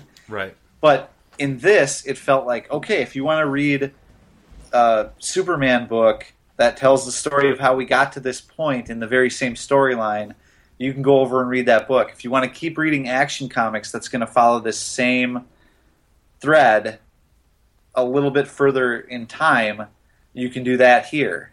You know, it's all the same story, but you don't have to pick up four books to get it all. Right. I mean, do you think that's fair? I think that's yeah, I think that's awesome. I think it's fair Yeah. and I think that's really good um, on them for kind of structuring it like that. It still seems to, again it didn't hinder my enjoyment. It's just my whole point is that i don't understand why you would choose to do it this way. It's mm-hmm. okay that it happened this way but with all things equal they shouldn't have set it up this way. That's i guess that's my bigger point. Right. especially because i think we can all agree the super books haven't been this good in a long time. Yes, this is this is awesome. When the worst book in the line, in my opinion, um, is the Batman Superman one, which I could like at worst describe as, you know, just okay. Mhm. Then that's saying something compared to where the the Superman books have been in the past couple of years. Yeah, I uh, I particularly enjoyed Superman Wonder Woman, and Yeah. I am not particularly a fan of those two being paired off that way. Mm-hmm. But I thought it was very sweet, actually. Yeah, it, it it was well written. Tomasi is a really solid writer. Mahnke, um, you know, what kind of Mahnke you get depends on who is inking him. Yep. Um, but I thought that his work in this issue was really good. Um, because when he's on, I feel like he's really on. And yeah, each book has something unique and kind of special about it that gives you a reason to seek it out. Um, yeah, I'm I'm really excited about these. Um, you know, I think my I think your enjoyment of Superman is going to come down to how much of a John Romita fan you are. Because you know he just Romitas all over the place the whole. He You know, does. And if you if you dig that, great. If you don't, I understand why you would maybe check out. You know, I think Aaron Kuder can do almost no wrong in this world. Mm-hmm. You know, he is just great. Oh man, that that issue, Vince. I think you maybe were a little bit more lukewarm on it, but it gave me all kinds of feels. That issue did. Like, I was, My- oh man, my only problem with it was that like every couple pages or so they had to make sure that Superman said like damn or ass or Yeah, I. I agree with that. I didn't like I- that yeah, part of I agree with that as well. Which I'm not like I, okay I'm talking about like sex and Constantine and like swears and Superman like I'm some sort of prude or something which I'm totally not it just felt like for Superman it felt out of character to have him stomping around going like swinging dick style all over yeah, It- Yeah. you know, like, and I feel like they do that every once in a while with Superman. Like, how how are we going to get the public to embrace Superman again? Well, let's give him a buzz cut and make him say "damn," you know. Whereas once in a like whereas like in Superman, you see Perry, Jimmy, Lois, and Clark toasting, and you think they're drinking beer, but no, it's Clark's favorite root beer. That's perfect. Like that Yes. is absolutely perfect. There's no reason to make that beer. The fact that Right. Clark would choose root beer is is perfect. you know. yep. Yeah, I agree. Um, But other than that, yeah, I mean every everything else about action has been great so far. Um, especially the art. Kuder is one of my favorites right now, so I'm thrilled about that. But just And- the you know, he did script he did that fantastic Parasite story during Villains Month. Villains Month, yeah, Mhm. And then what was he writing pre-convergence? Uh, Superboy. Yeah, I think that was it was pre-Villains right Month, before- actually. It was pre I'm um, sorry, pre, pre, Futures End Month. I'm sorry. Yeah, yeah, yeah. yeah. I, Which that was really enjoyable too. I I thought as Yeah. far as you know Superboy went at the time. Yeah. What I think you have to do with writer artists, unfortunately, is you have to pull them off a book for six months before launching a writer art, artist book. Mm-hmm. So, like, uh, that would mean he'd have to leave action to write something else. Well, But but would- he's co-writing action now, which is awesome. Yeah, yeah, but I, I would love to see him do something else in the future, just you know, uh, on his Mm-hmm. own because he is he is the best. Um, any other super thoughts before we move on to the Bat books? Mm, no, so. I'm I'm really happy with them though. Yeah, agreed. Um, the Bat books this month brought Jim Gordon as Batman into the forefront. Uh, we had him appear in Batman Detective, Batman Superman, uh, Batgirl. Is that it? I think in terms of the Bat books. I think that's all. that Jim Gordon appeared in. Um, you know, we had obviously spoken with Scott Snyder at length last time about Gordon as Batman, but now that we've seen it across a few titles, what did you guys think of Gordon as Batman?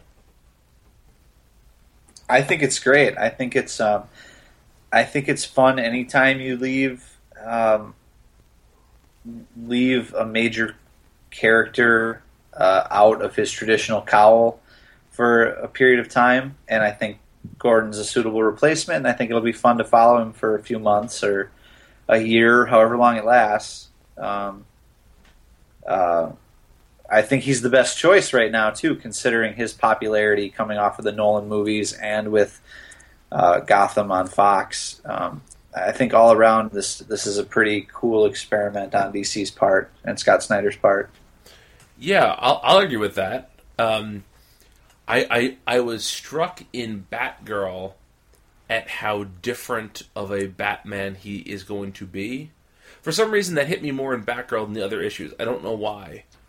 Um, But I, I thought, oh, that that's really interesting, and it's going to be interesting to see the Bat family rebelling against Batman. And I know this can be a dirty word among uh, comics fans. It almost reminded me of when Azrael was Batman, because that was one time when the family and Batman were not at all in sync.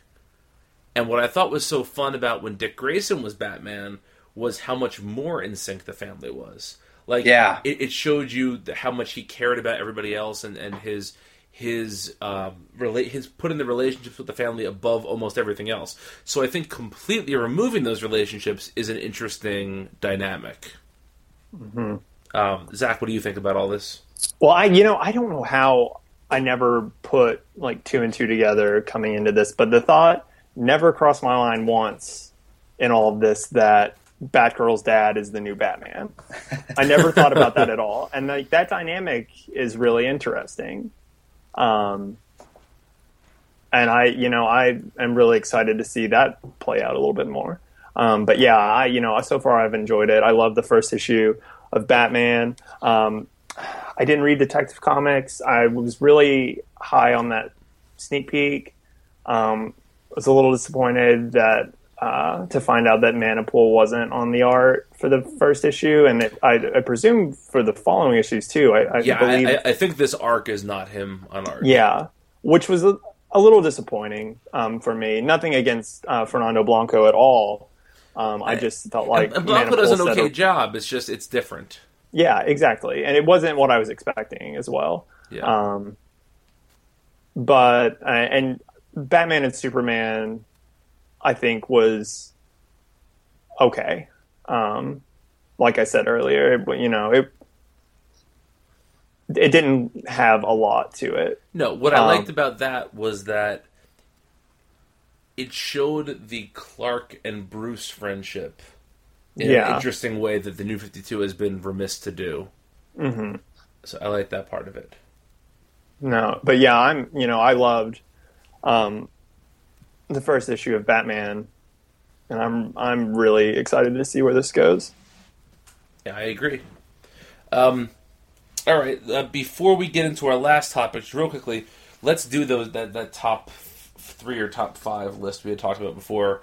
Your favorites of the month, and uh, is anybody ready to go? I, I can I'm- start, I think, if if need be. I'm ready. Oh, then Vince, you by all means go ahead. Midnighter number one, Prez number two, Doctor Fate number three. Zach. Um, Omega Man number one, Martian Manhunter number two, and probably it's close between Prez and Doctor Fate, but I think Prez edges out a little bit more for top for number three. Uh, Martian Manhunter number one, Omega Men number two, Midnighter number three. Let me say, I'm not mad at any of your lists, though. like you know, I, I think we're all in. The, I think the, I think here's the thing. Most things in life are a bell curve, right? You get ten good, ten bad, and the rest are in the middle. And I think mm-hmm. that, that this line is very similar to that. I, I think we can all agree on sort of what the ten or fifteen best comics are. Mm-hmm. I I don't think there's any much of a question there. I think some of us have, you know, you'll see our various biases or interests bring us up to what's what's an okay comic. But I think all of us are pretty much in alignment with what's really good right now. And I have to say, I can't remember the, the last time that the line was as strong top to bottom. Yeah, I agree. Yeah, yeah, I think so too. I you might know e- what? I might even say like free Flashpoint. Yeah, I mean, because I I think we do look at like that that year leading up to Flashpoint with kind of some rose-colored glasses because you think about like the state of the Superman books at that point. Yeah. Um, Brightest Day didn't necessarily end on the best, you know, right. turn. Uh, Batman Inc. was kind of sputtering along a little bit, spinning its wheels a bit. Um, there were there were already signs of a bit of trouble Oh yeah. leading up to Flashpoint. But And I, so I, I will, would- s- I will stick Oh, up go for. I will stick up for the Green Lantern, Flash, and Batman books pre Flashpoint any day, especially Oh, Green yeah, they were Lantern all and Flash. Which Yeah, and I still I still love Batman Inc. Um, it was just a bit, you know, there were lots of delays. Yeah. there was there was that digital issue that issue that was like digitally rendered or like Yeah. 3D rendered. That was like Mhm. I got what he was going for, but it just looked like trash. yeah. and that really i mean i felt like that was like because didn't we also wait for that issue too wasn't it Yeah, delayed? yeah. and then it yeah, showed up and that and was the like last that was the last issue of the new Oh. of the pre of pre Flashpoint. Because then they came out with that oversized sort of roundup issue. Like yep you know, cameron stewart and it bridged the gap Yeah, exactly. Yeah. Um, I mean, I will say that had my favorite. You know, that had some great stuff though. That had the that era of books had the Scott Snyder writing Dick Grayson Batman, the Black That's Mirror, true. That which was huge. which is the best. Yes, Um, the Green Lantern books were were perfect at that point. Um, you also had I know not a lot of people are big fans of this, and I'm not talking about Cry for Justice, but the James Robinson JLA Oh, run after that. I loved that book. I so re- much. me too. Um, I mean, obviously, I'm I'm a James Robinson apologist to the highest order, but you know, I thought the team he put together for that was great. I loved Red Robin at that time. oh yeah Um, that was a really really strong book. You know, there was a lot to me that just that felt like that felt like the DC universe was so wide and so big that even though some stuff was suffering, there was enough really good stuff out there that you felt like okay, these are still DC comics. And I really miss that feeling. And this is the first time I felt that way now. Like Justice League United to me is the perfect example of this this book could not have been imagined as part of the first three years of the New Fifty Two. yeah No, even yeah, though not at all. Even though it draws upon a lot of the characters that were used in the first three years Right, I mean, but it's just different though. It's just- Right. yeah, but it's like the, the all these like Justice League Dark and Demon Knights, char- you know, like like all these characters, we've seen them elsewhere. You know, hmm um, it's just exciting. It's, it's exciting to get them all in one place, uh, for a reason that doesn't involve like, um, going up its own ass with like a, a, a an event like Arkham War or all that stuff. You know, like Right. it, this is an ongoing title that's going to feature all these bug nuts teams, and and I'm really looking forward to that. Yeah. Absolutely. All right, we're going to take a quick break. Be back in just a second. A big thanks to Eddie Argos and Art Brut for the use of their track DC Comics and Chocolate Milkshake as our theme music. Make sure to check out at Eddie Argos on Twitter for all sorts of information about the wonderful musician and raconteur that is Mr. I'm in Argos. love with the girl in my comic shop. She's a girl that likes comics. She probably gets a lot. Okay, we are back with our final topic of the night. Uh, we're going to talk about the just announced, I guess not even really announced yet. It was leaked today. All the books in the all new, all different Marvel relaunch that is happening come October. And uh, we were talking before recording tonight about how, for some reason, and, and we know we're DC guys, we know this is the DC 3 cast, we hear you, but none of us are Marvel haters, and I think all of us root for good comics in general. But for some reason, this relaunch just feels so stale and, to use a term that Vince used earlier, warmed over. Whereas the DCYou thing that that we just are finishing up now, not finishing up, but you know, the first month is over now, uh, felt so fresh and different. And I, I think the big question is why. Both are coming out of these sort of universe slash timeline changing events both feature a lot of new creators, or, or at least a lot of creators shuffling around. Um, why does the Marvel event feel so much more stale? Well, I'm going to start off with with uh, with something that's superficial, and then we'll get a little bit deeper into the the books themselves. But let's look across the board at the creative talents that they put on these new Marvel titles versus the ones that are coming out with the DCYou line. Okay, um, is there anyone on these Marvel relaunch titles that you can think of off the top of your head that has not worked at Marvel or DC before on on like a, a ongoing title before. I can think of people who haven't worked at Marvel before, Right. But like they've worked Tom King. Tom King, Kenneth Rocafort. yeah, those are the But- two I was going to go with. But Mhm. over at Marvel, there's no for this relaunch, there's no Steve Orlando analog who'd never done a, a big two book prior. or Sonny Liew. Yeah, right. Right, Or, or- the, the Bizarro people. Right. Right. you know, there's several examples of this at DC, whereas I can't think of. I mean, maybe there's some artists that I'm not thinking of that haven't had major work at DC or Marvel that snuck in here, but there's no writer. There's no. There's no like book that you can point to and say this is someone coming from the outside that clearly has a fresh idea for these characters or for characters that we haven't used in a while or used correctly before and they are bringing this completely new perspective or fresh take that they've never gotten to use yet at a big two company. Whereas DC has several examples of that. Uh, that that to me is one. It's just one piece of this, but it's a major piece because if you look, the reason I use the term "warmed over" for the Marvel relaunch is that it really feels like they're just shuffling the same, like sort of mid-tier creators over and over on all these different books.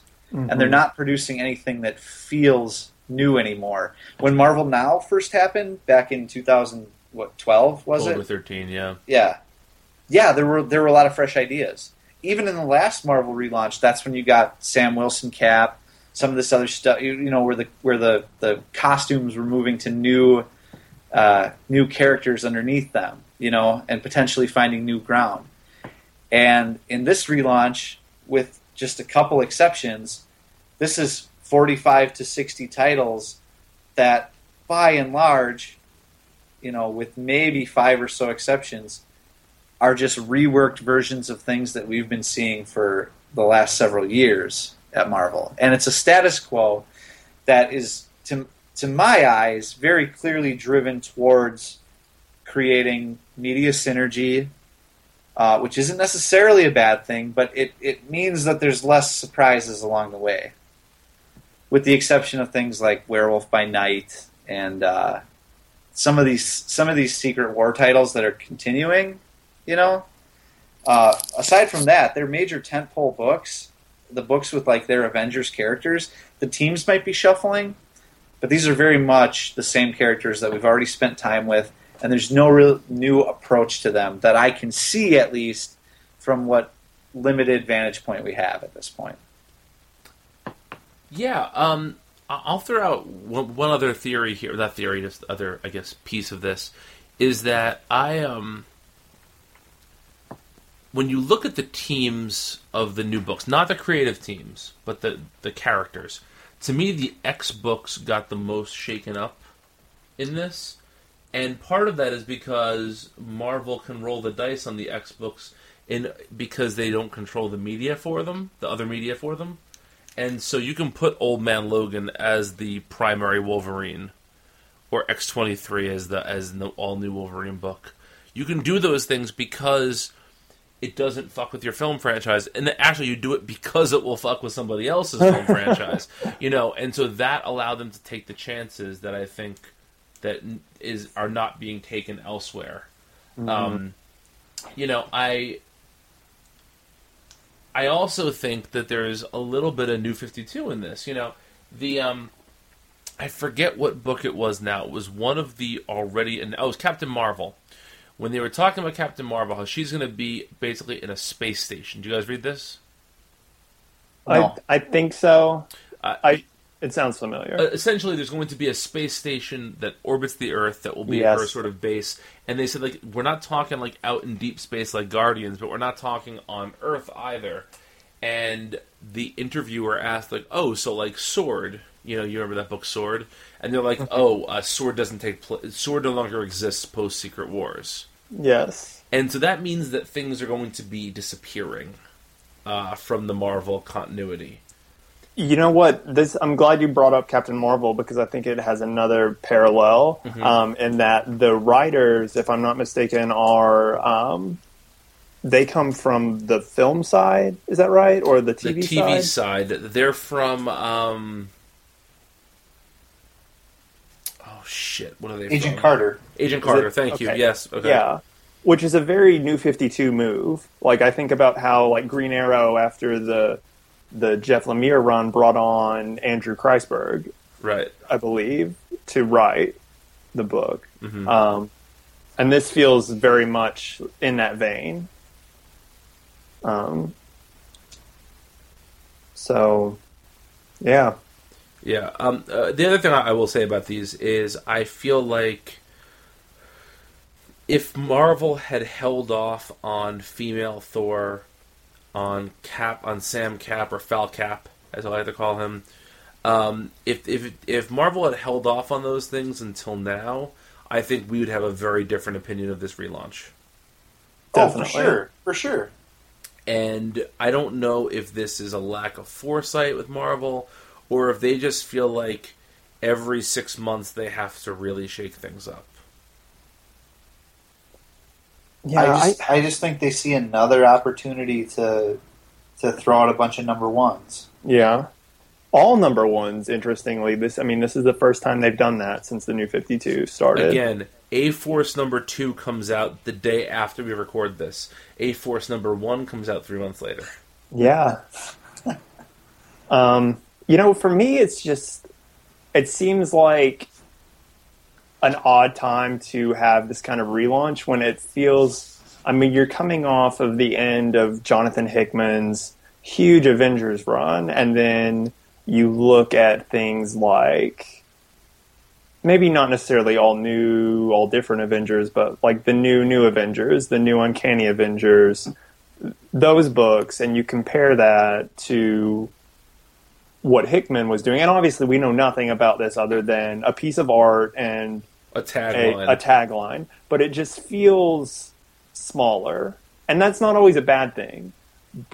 But maybe even slightly more. It's it's hard to compare the two, and and when you're just going off of initial impressions, that's kind of really important. Your first reaction to something. Can I throw this out there too? sure. Ta take take a look at the art styles of the books that the two companies are putting out in the relaunch. Over at DC, you've got Prez, you've got Bat-Mite, you've got Bizarro, that look nothing like anything else DC's putting out. Doctor Fate. Doctor Fate, Mm-hmm. um, Constantine in some ways. Um, uh, look over at Marvel, that who used to have like Hawkeye, yeah, a book that looked like nothing else. There's not a book over there to, that I can think of that evokes that same like, whoa, this is different from regular superhero comics. This is different from what I expect a Marvel book to look like. Well, yeah, and it's funny. Some like one of you know they they've got Sorrentino now, which was one of the big. Um, you know, we used to praise that in Green Arrow and how and that was kind Vampire, of like, yeah. and I, yeah, one of like the big um, trendsetters, one of the only trendsetters at DC, and now you know he's almost one of the only trendsetters at Marvel. It Yeah. seems like. Yeah. Um, and what's interesting is I feel like for a little while there, there were a lot of artists who were looking, who were taking the Hawkeye look and doing a slightly, I don't want to say an inferior version, but there there were a lot of books that suddenly felt like they fit in the Hawkeye look.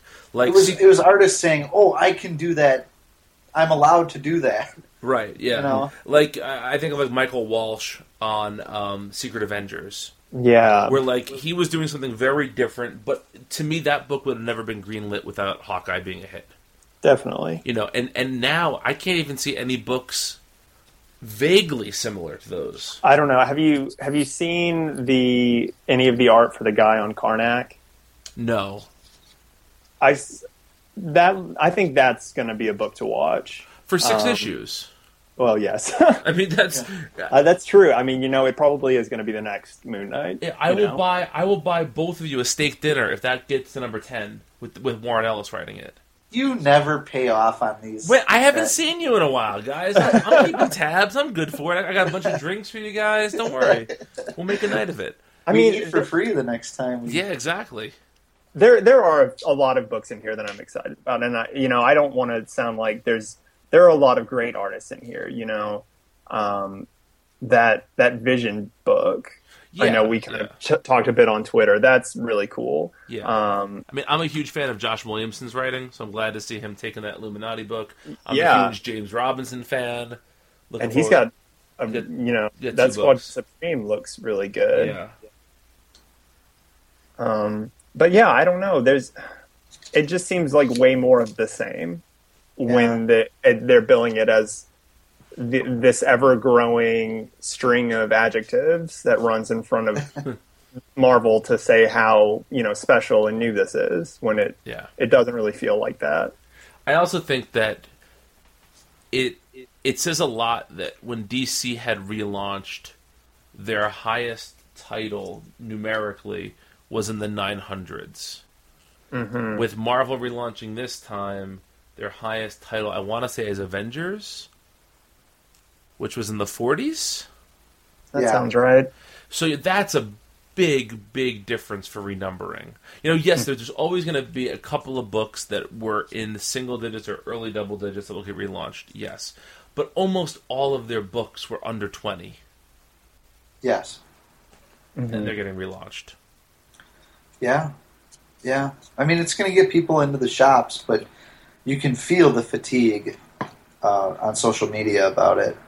Yeah, Um, I I like the see the thing about relaunching everything as a number one right now, so close off of the heels of all new Marvel Now or whatever the last one was, is that it betrays this idea that moving forward they're going to be doing seasonal seasonal relaunches of Right. titles, you know, which I think is a perfectly valid I mean if the books are good, that's a perfectly valid way of going. If you say okay, this is season 1 of this book and it, this is the beginning, this is the end, it might bleed into the next season, but but this is what it is now. This is how we're doing things. That's perfectly valid in my mind. It's just it is so weird coming off the back of such a uh, a, a relaunch that was in such close proximity to this one. Um, I mean, it was less than a year ago, right? I well, I don't know. Will it be a year come October? I I'm gonna whenever uh, whenever all new Captain America came out with Sam Wilson, that would be my benchmark for the last Marvel relaunch, which I want to say was in. If it if it wasn't in 2014, it was like late 2013, Let me see. right? All new Captain America number one, November twelfth, twenty fourteen. Mm-hmm. Whoa! all right, So yeah, we're so, so it was late 2014. we are. This is happening eleven months after the last one. yeah. Now, granted, that is a season. It is, but Hmm. but I can see because it hasn't it has not been deci- defined as a seasonal um, approach hmm up until this point. I can see why it rustles the jimmies of these people that that you know think we just did this before. You know, we just did this nine months ago. Yeah, I, I would. I'd be really interested to see if we took the temperature of. See, and again, you can't do this retroactively because everything gets better with age. But to to talk to people right after Marvel now and say, "All right, what did you think about this?" and then talk to them after the second one because this is is this the fourth now Mm, launch? yes, I think so. Because Yes. there was there was the initial Marvel Now where we got Hickman on Avengers. There was one after that when Hawkeye came, right? I mm, This is at least the third, if not the fourth. It's definitely at least the third. That's for certain. Yeah, yeah. but like take the pulse after all of them and see, you know, are fans really happier after these things happen? Well, I can tell you, this is anecdotal for me. hmm I never pulled as much Marvel as I pulled after Marvel Now happened. And then in the next relaunch, I pulled less. And I had dropped some books. For this coming relaunch, I am maybe looking over the list and considering the creative teams, I'm maybe going to pick up five or six books out of 45. I did the math yesterday. I want to say I am committed to five, and there's five I'm going to take a shot on. Okay. But again, those But could, see, for me, yeah. those could all so- go away too. Those could all suck, and I'm done then. A few minutes later. That's true. But see, then, then for me, just taking like your question was how did fans feel as these went on. Mhm. To me, there were diminishing returns. Now that's just me, but I'm not. I'm not like lying just because I'm a DC guy. This was my this was my pull list when Marvel Now started. I was I had like a dozen and a half Marvel books, and each time it happened again, I found more and more reasons to call that list. Yeah. Um, I mean, I thought that when Hickman jumped to Avengers, that that was the greatest thing Marvel had done Yeah, in a long yeah. time. And you know, I think losing him and Remender and Gillen, and Brubaker. Yeah, that yeah, Brubaker and Fraction, they they And had kind of Fraction, gone a while ago, Right. but like having like especially those three come to light in this announcement is a big part of it too. Um, just the absence of those three names kind of makes it seem like the line is stretched a little more thin because you have some some of the more like you know I I, I hate like talking about writers and artists in like this ranking fashion because I feel like it kind of diminishes like their their work. But you know, like more middle tier guys like Al Ewing um, and some of the other people who aren't as big but still do really solid work, kind of filling into those shoes um, and those spots, and it's kind of um, it's a little jarring at first. Yeah. Well, it definitely feels like a line without a superstar right now. Yeah, You know, and and uh, Vince and I were talking before you came on the line before about how Jason Aaron is still there, and we tend to forget Jason Aaron is still there. and because- he's got some of the coolest sounding books. Oh yeah, his books are going to be great, absolutely. Um, and we also feel like with with Bendis, Bendis is so far past his prime in most people's eyes that I don't know if you count him as a superstar anymore. yeah, I think his Spider-Man title, his, his Miles title, will, will be fine. He Yeah. he knows that character really well. But I can't imagine enjoying his Iron Man title, and I, I I know I shouldn't write off a book just like that, but I can't imagine enjoying that book. right. And I mean, you have Waid on the flagship Avengers book, which is, you know, should be awesome. Yes, It should be very good. and he has Mahmoud Asrar drawing, yeah, which is a, another great artist. Yeah.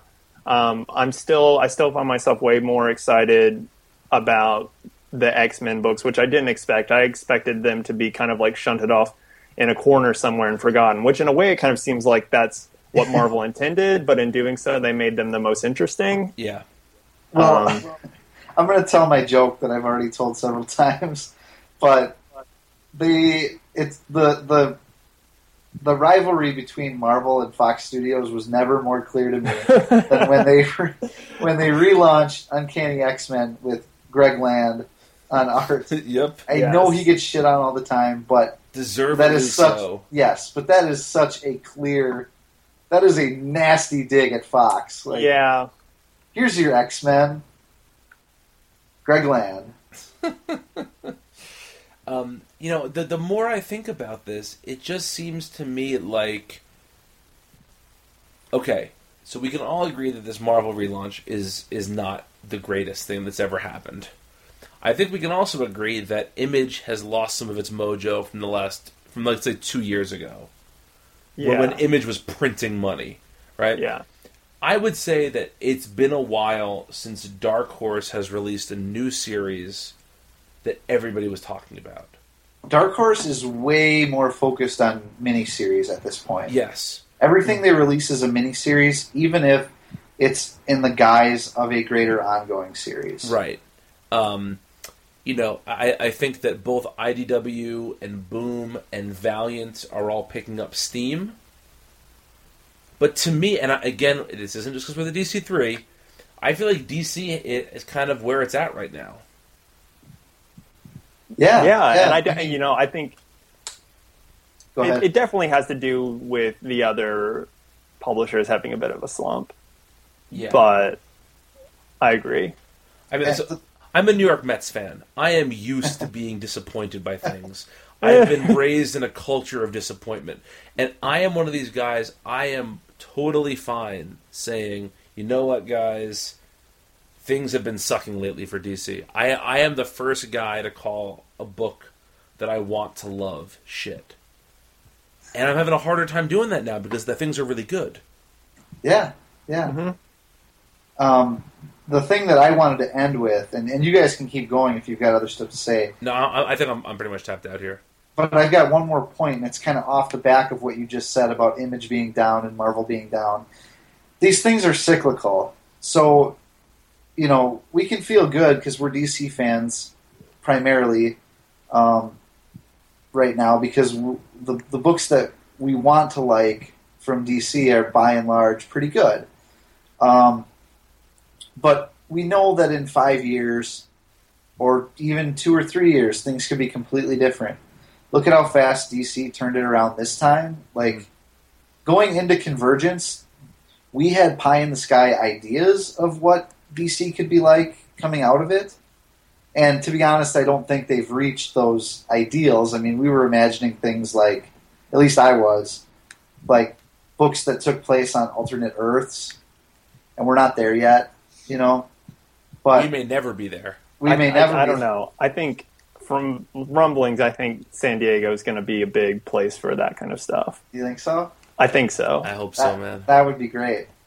But um, but anyway, the point being, look at how quickly they turned around and and got really favorable in the public eye, and look at how one week of announcements from Marvel, like trashed a lot of the goodwill that they had.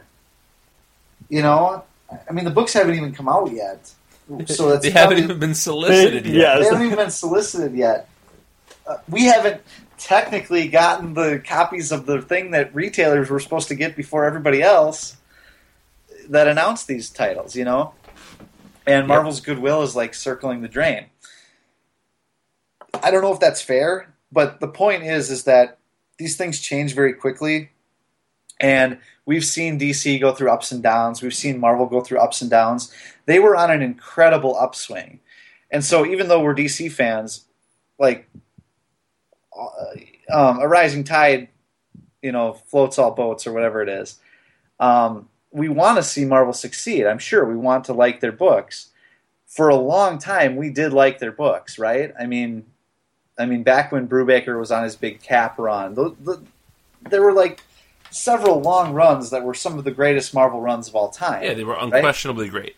Yeah, and and it'll happen again for them, and DC will be down again someday. So we're not going to sit here and boast about like, oh, you know, DC is doing so much better than Marvel right now because look at how quickly it can all turn around. You know, I think it's interesting to see what DC has kind of taken from Marvel that Marvel did well in the public eye, and now what pitfalls Marvel's falling into that just a few years ago DC had previously fallen into.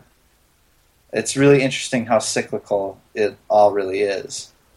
I, have one more question for you guys I want to end on. Looking back on the new 52, was there a single significant creator defection at that time? You mean from Like when DC From relaunched Flashpoint those to- books, say, okay, we got from Marvel this guy. Uh, In the new 52. In that first launch of books. I mean, we got Scott, Scott Lobdell from the 90s, 90s Marvel. Doc Brown showed up in a time machine? We gotta go forward, Scotty. You need to fuck up this book, Scott. Trying to think. Um, I don't think so. Um, No, John Romita's like the one, but he was, you know, He was several, later. several Yeah, that was- years after. yeah, I don't even. No, I don't think so. Where are you going with this, Brian? That this is exactly where Marvel is right now. Oh, but they're losing. They're losing creatives. But we were doing the same. I mean, we. uh, look at that fucking We But like, now, now who's in league yeah. with? But like, Greg Rucka had just left at that point. Mark Oh, Waid yeah. had just left at that point. Um, Uh, yeah. Wait a minute. What? When did Rucka and Waid leave? What books were they on before Flashpoint? Rucka did stuff on and off. Yeah. I think Waid was long gone by then. Yeah, Well- see, I think that's why I'm not associating the same sort of deal because I feel like those guys were long gone. I would say Waid was as gone as Fraction is for this relaunch. okay. Yeah. But the thing is, Rucka had gone to Marvel, whereas Fraction, I don't see him stepping anywhere near DC for a, a while, if ever. No, but what a fucking coup that would be. That would be huge. Yeah, that I'm would still be- pining. I've been pining for probably the past five years for a Jonathan Hickman Legion of Superheroes I, book. I am with you on that. and if that ever happened, um, You're gonna get me all hot and bothered over here, guys. It, it appears that Waid left DC in something like 2009. I thought it was like right after 52. I can't can I can't remember anything he had done post that. He did the Flash after that, and he launched right. the Brave and the Bold Okay. with George. oh, Perez. that's right. Yeah, That's right.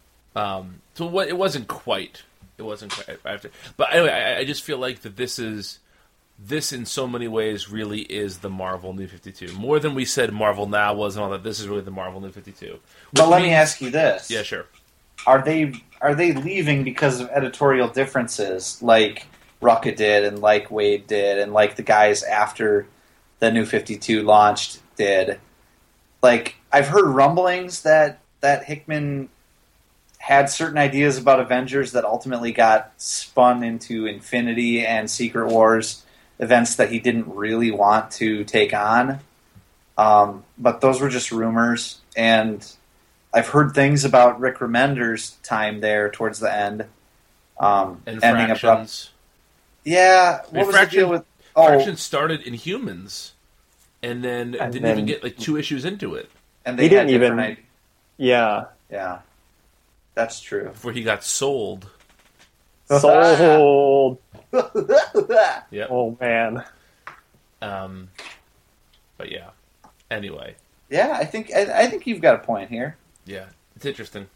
It is. Well, that brings us to the end of another DC3cast. Thank you all so much for listening to this two hour extravaganza featuring all things DC. Um, you can find all of us at multiversitycomics.com. You can find me on Twitter. I am at Brian Needs a Nap. Where are you guys? I am at VJ underscore O S T R O W S K I. And I'm at Sir Fox eighty nine. What does that mean, Zach? Okay, it's a long story. Do you, do you want me to tell the story? Give us like the the, the, the dime store Okay. version here. Well, basically, like in undergrad, I, the college I went to, we didn't have fraternities. We had uh, these uh, things called social clubs that you you pledge like a fraternity, but they weren't really fraternities. And so we all, you know, instead of like having a, a big long like rush thing, whatever, there was like a week, and um, during that week you were given a name, and um, the pledge, the club I was pledging was called Knights and I that week had to pretend to be a fox for the entire week. so like I couldn't talk. I had to like crawl around. I had to like stamp a paw print to sign my name. And so then after that, um, This is I- a much better story than I was anticipating. By the way. everyone just called me Fox for the rest of my you know college career. And then like you know so Knights, Sir such and such. So I was just like that was just my moniker. Um, What did you get out of this? what did I get? Yeah, yeah. I don't know. I, I made a lot of friends. I mean, like you know, that was like, I, I mean, I could talk about that forever. That was you know, the defining. I those guys, the guys that I pledged with and friends I made. You know, those are still some of my best friends. Oh, Um, well, it was worth it then. Yeah, it Yeah. was totally worth it. Um, so yeah, it's just you know reminiscent of a very special and important time in my life. So that's my real moment with Zach. For some reason, I thought it was based around Star Fox. No, I thought the same thing. I don't know why we both No. went that way. I like. He really likes Star Fox. yeah. No.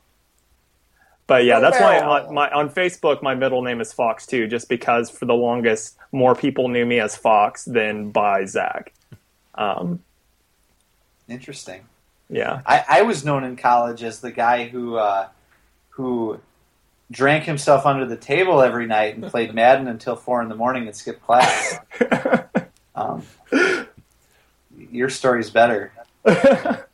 I, You I, made a lot had, friends. I had a joke, but I'm too lazy to bleep out what I was going to say, and it's it's more offensive than you'd think. So I'm just going to leave this on the table, and uh, we will see you guys next month. Good night. Wait, wait.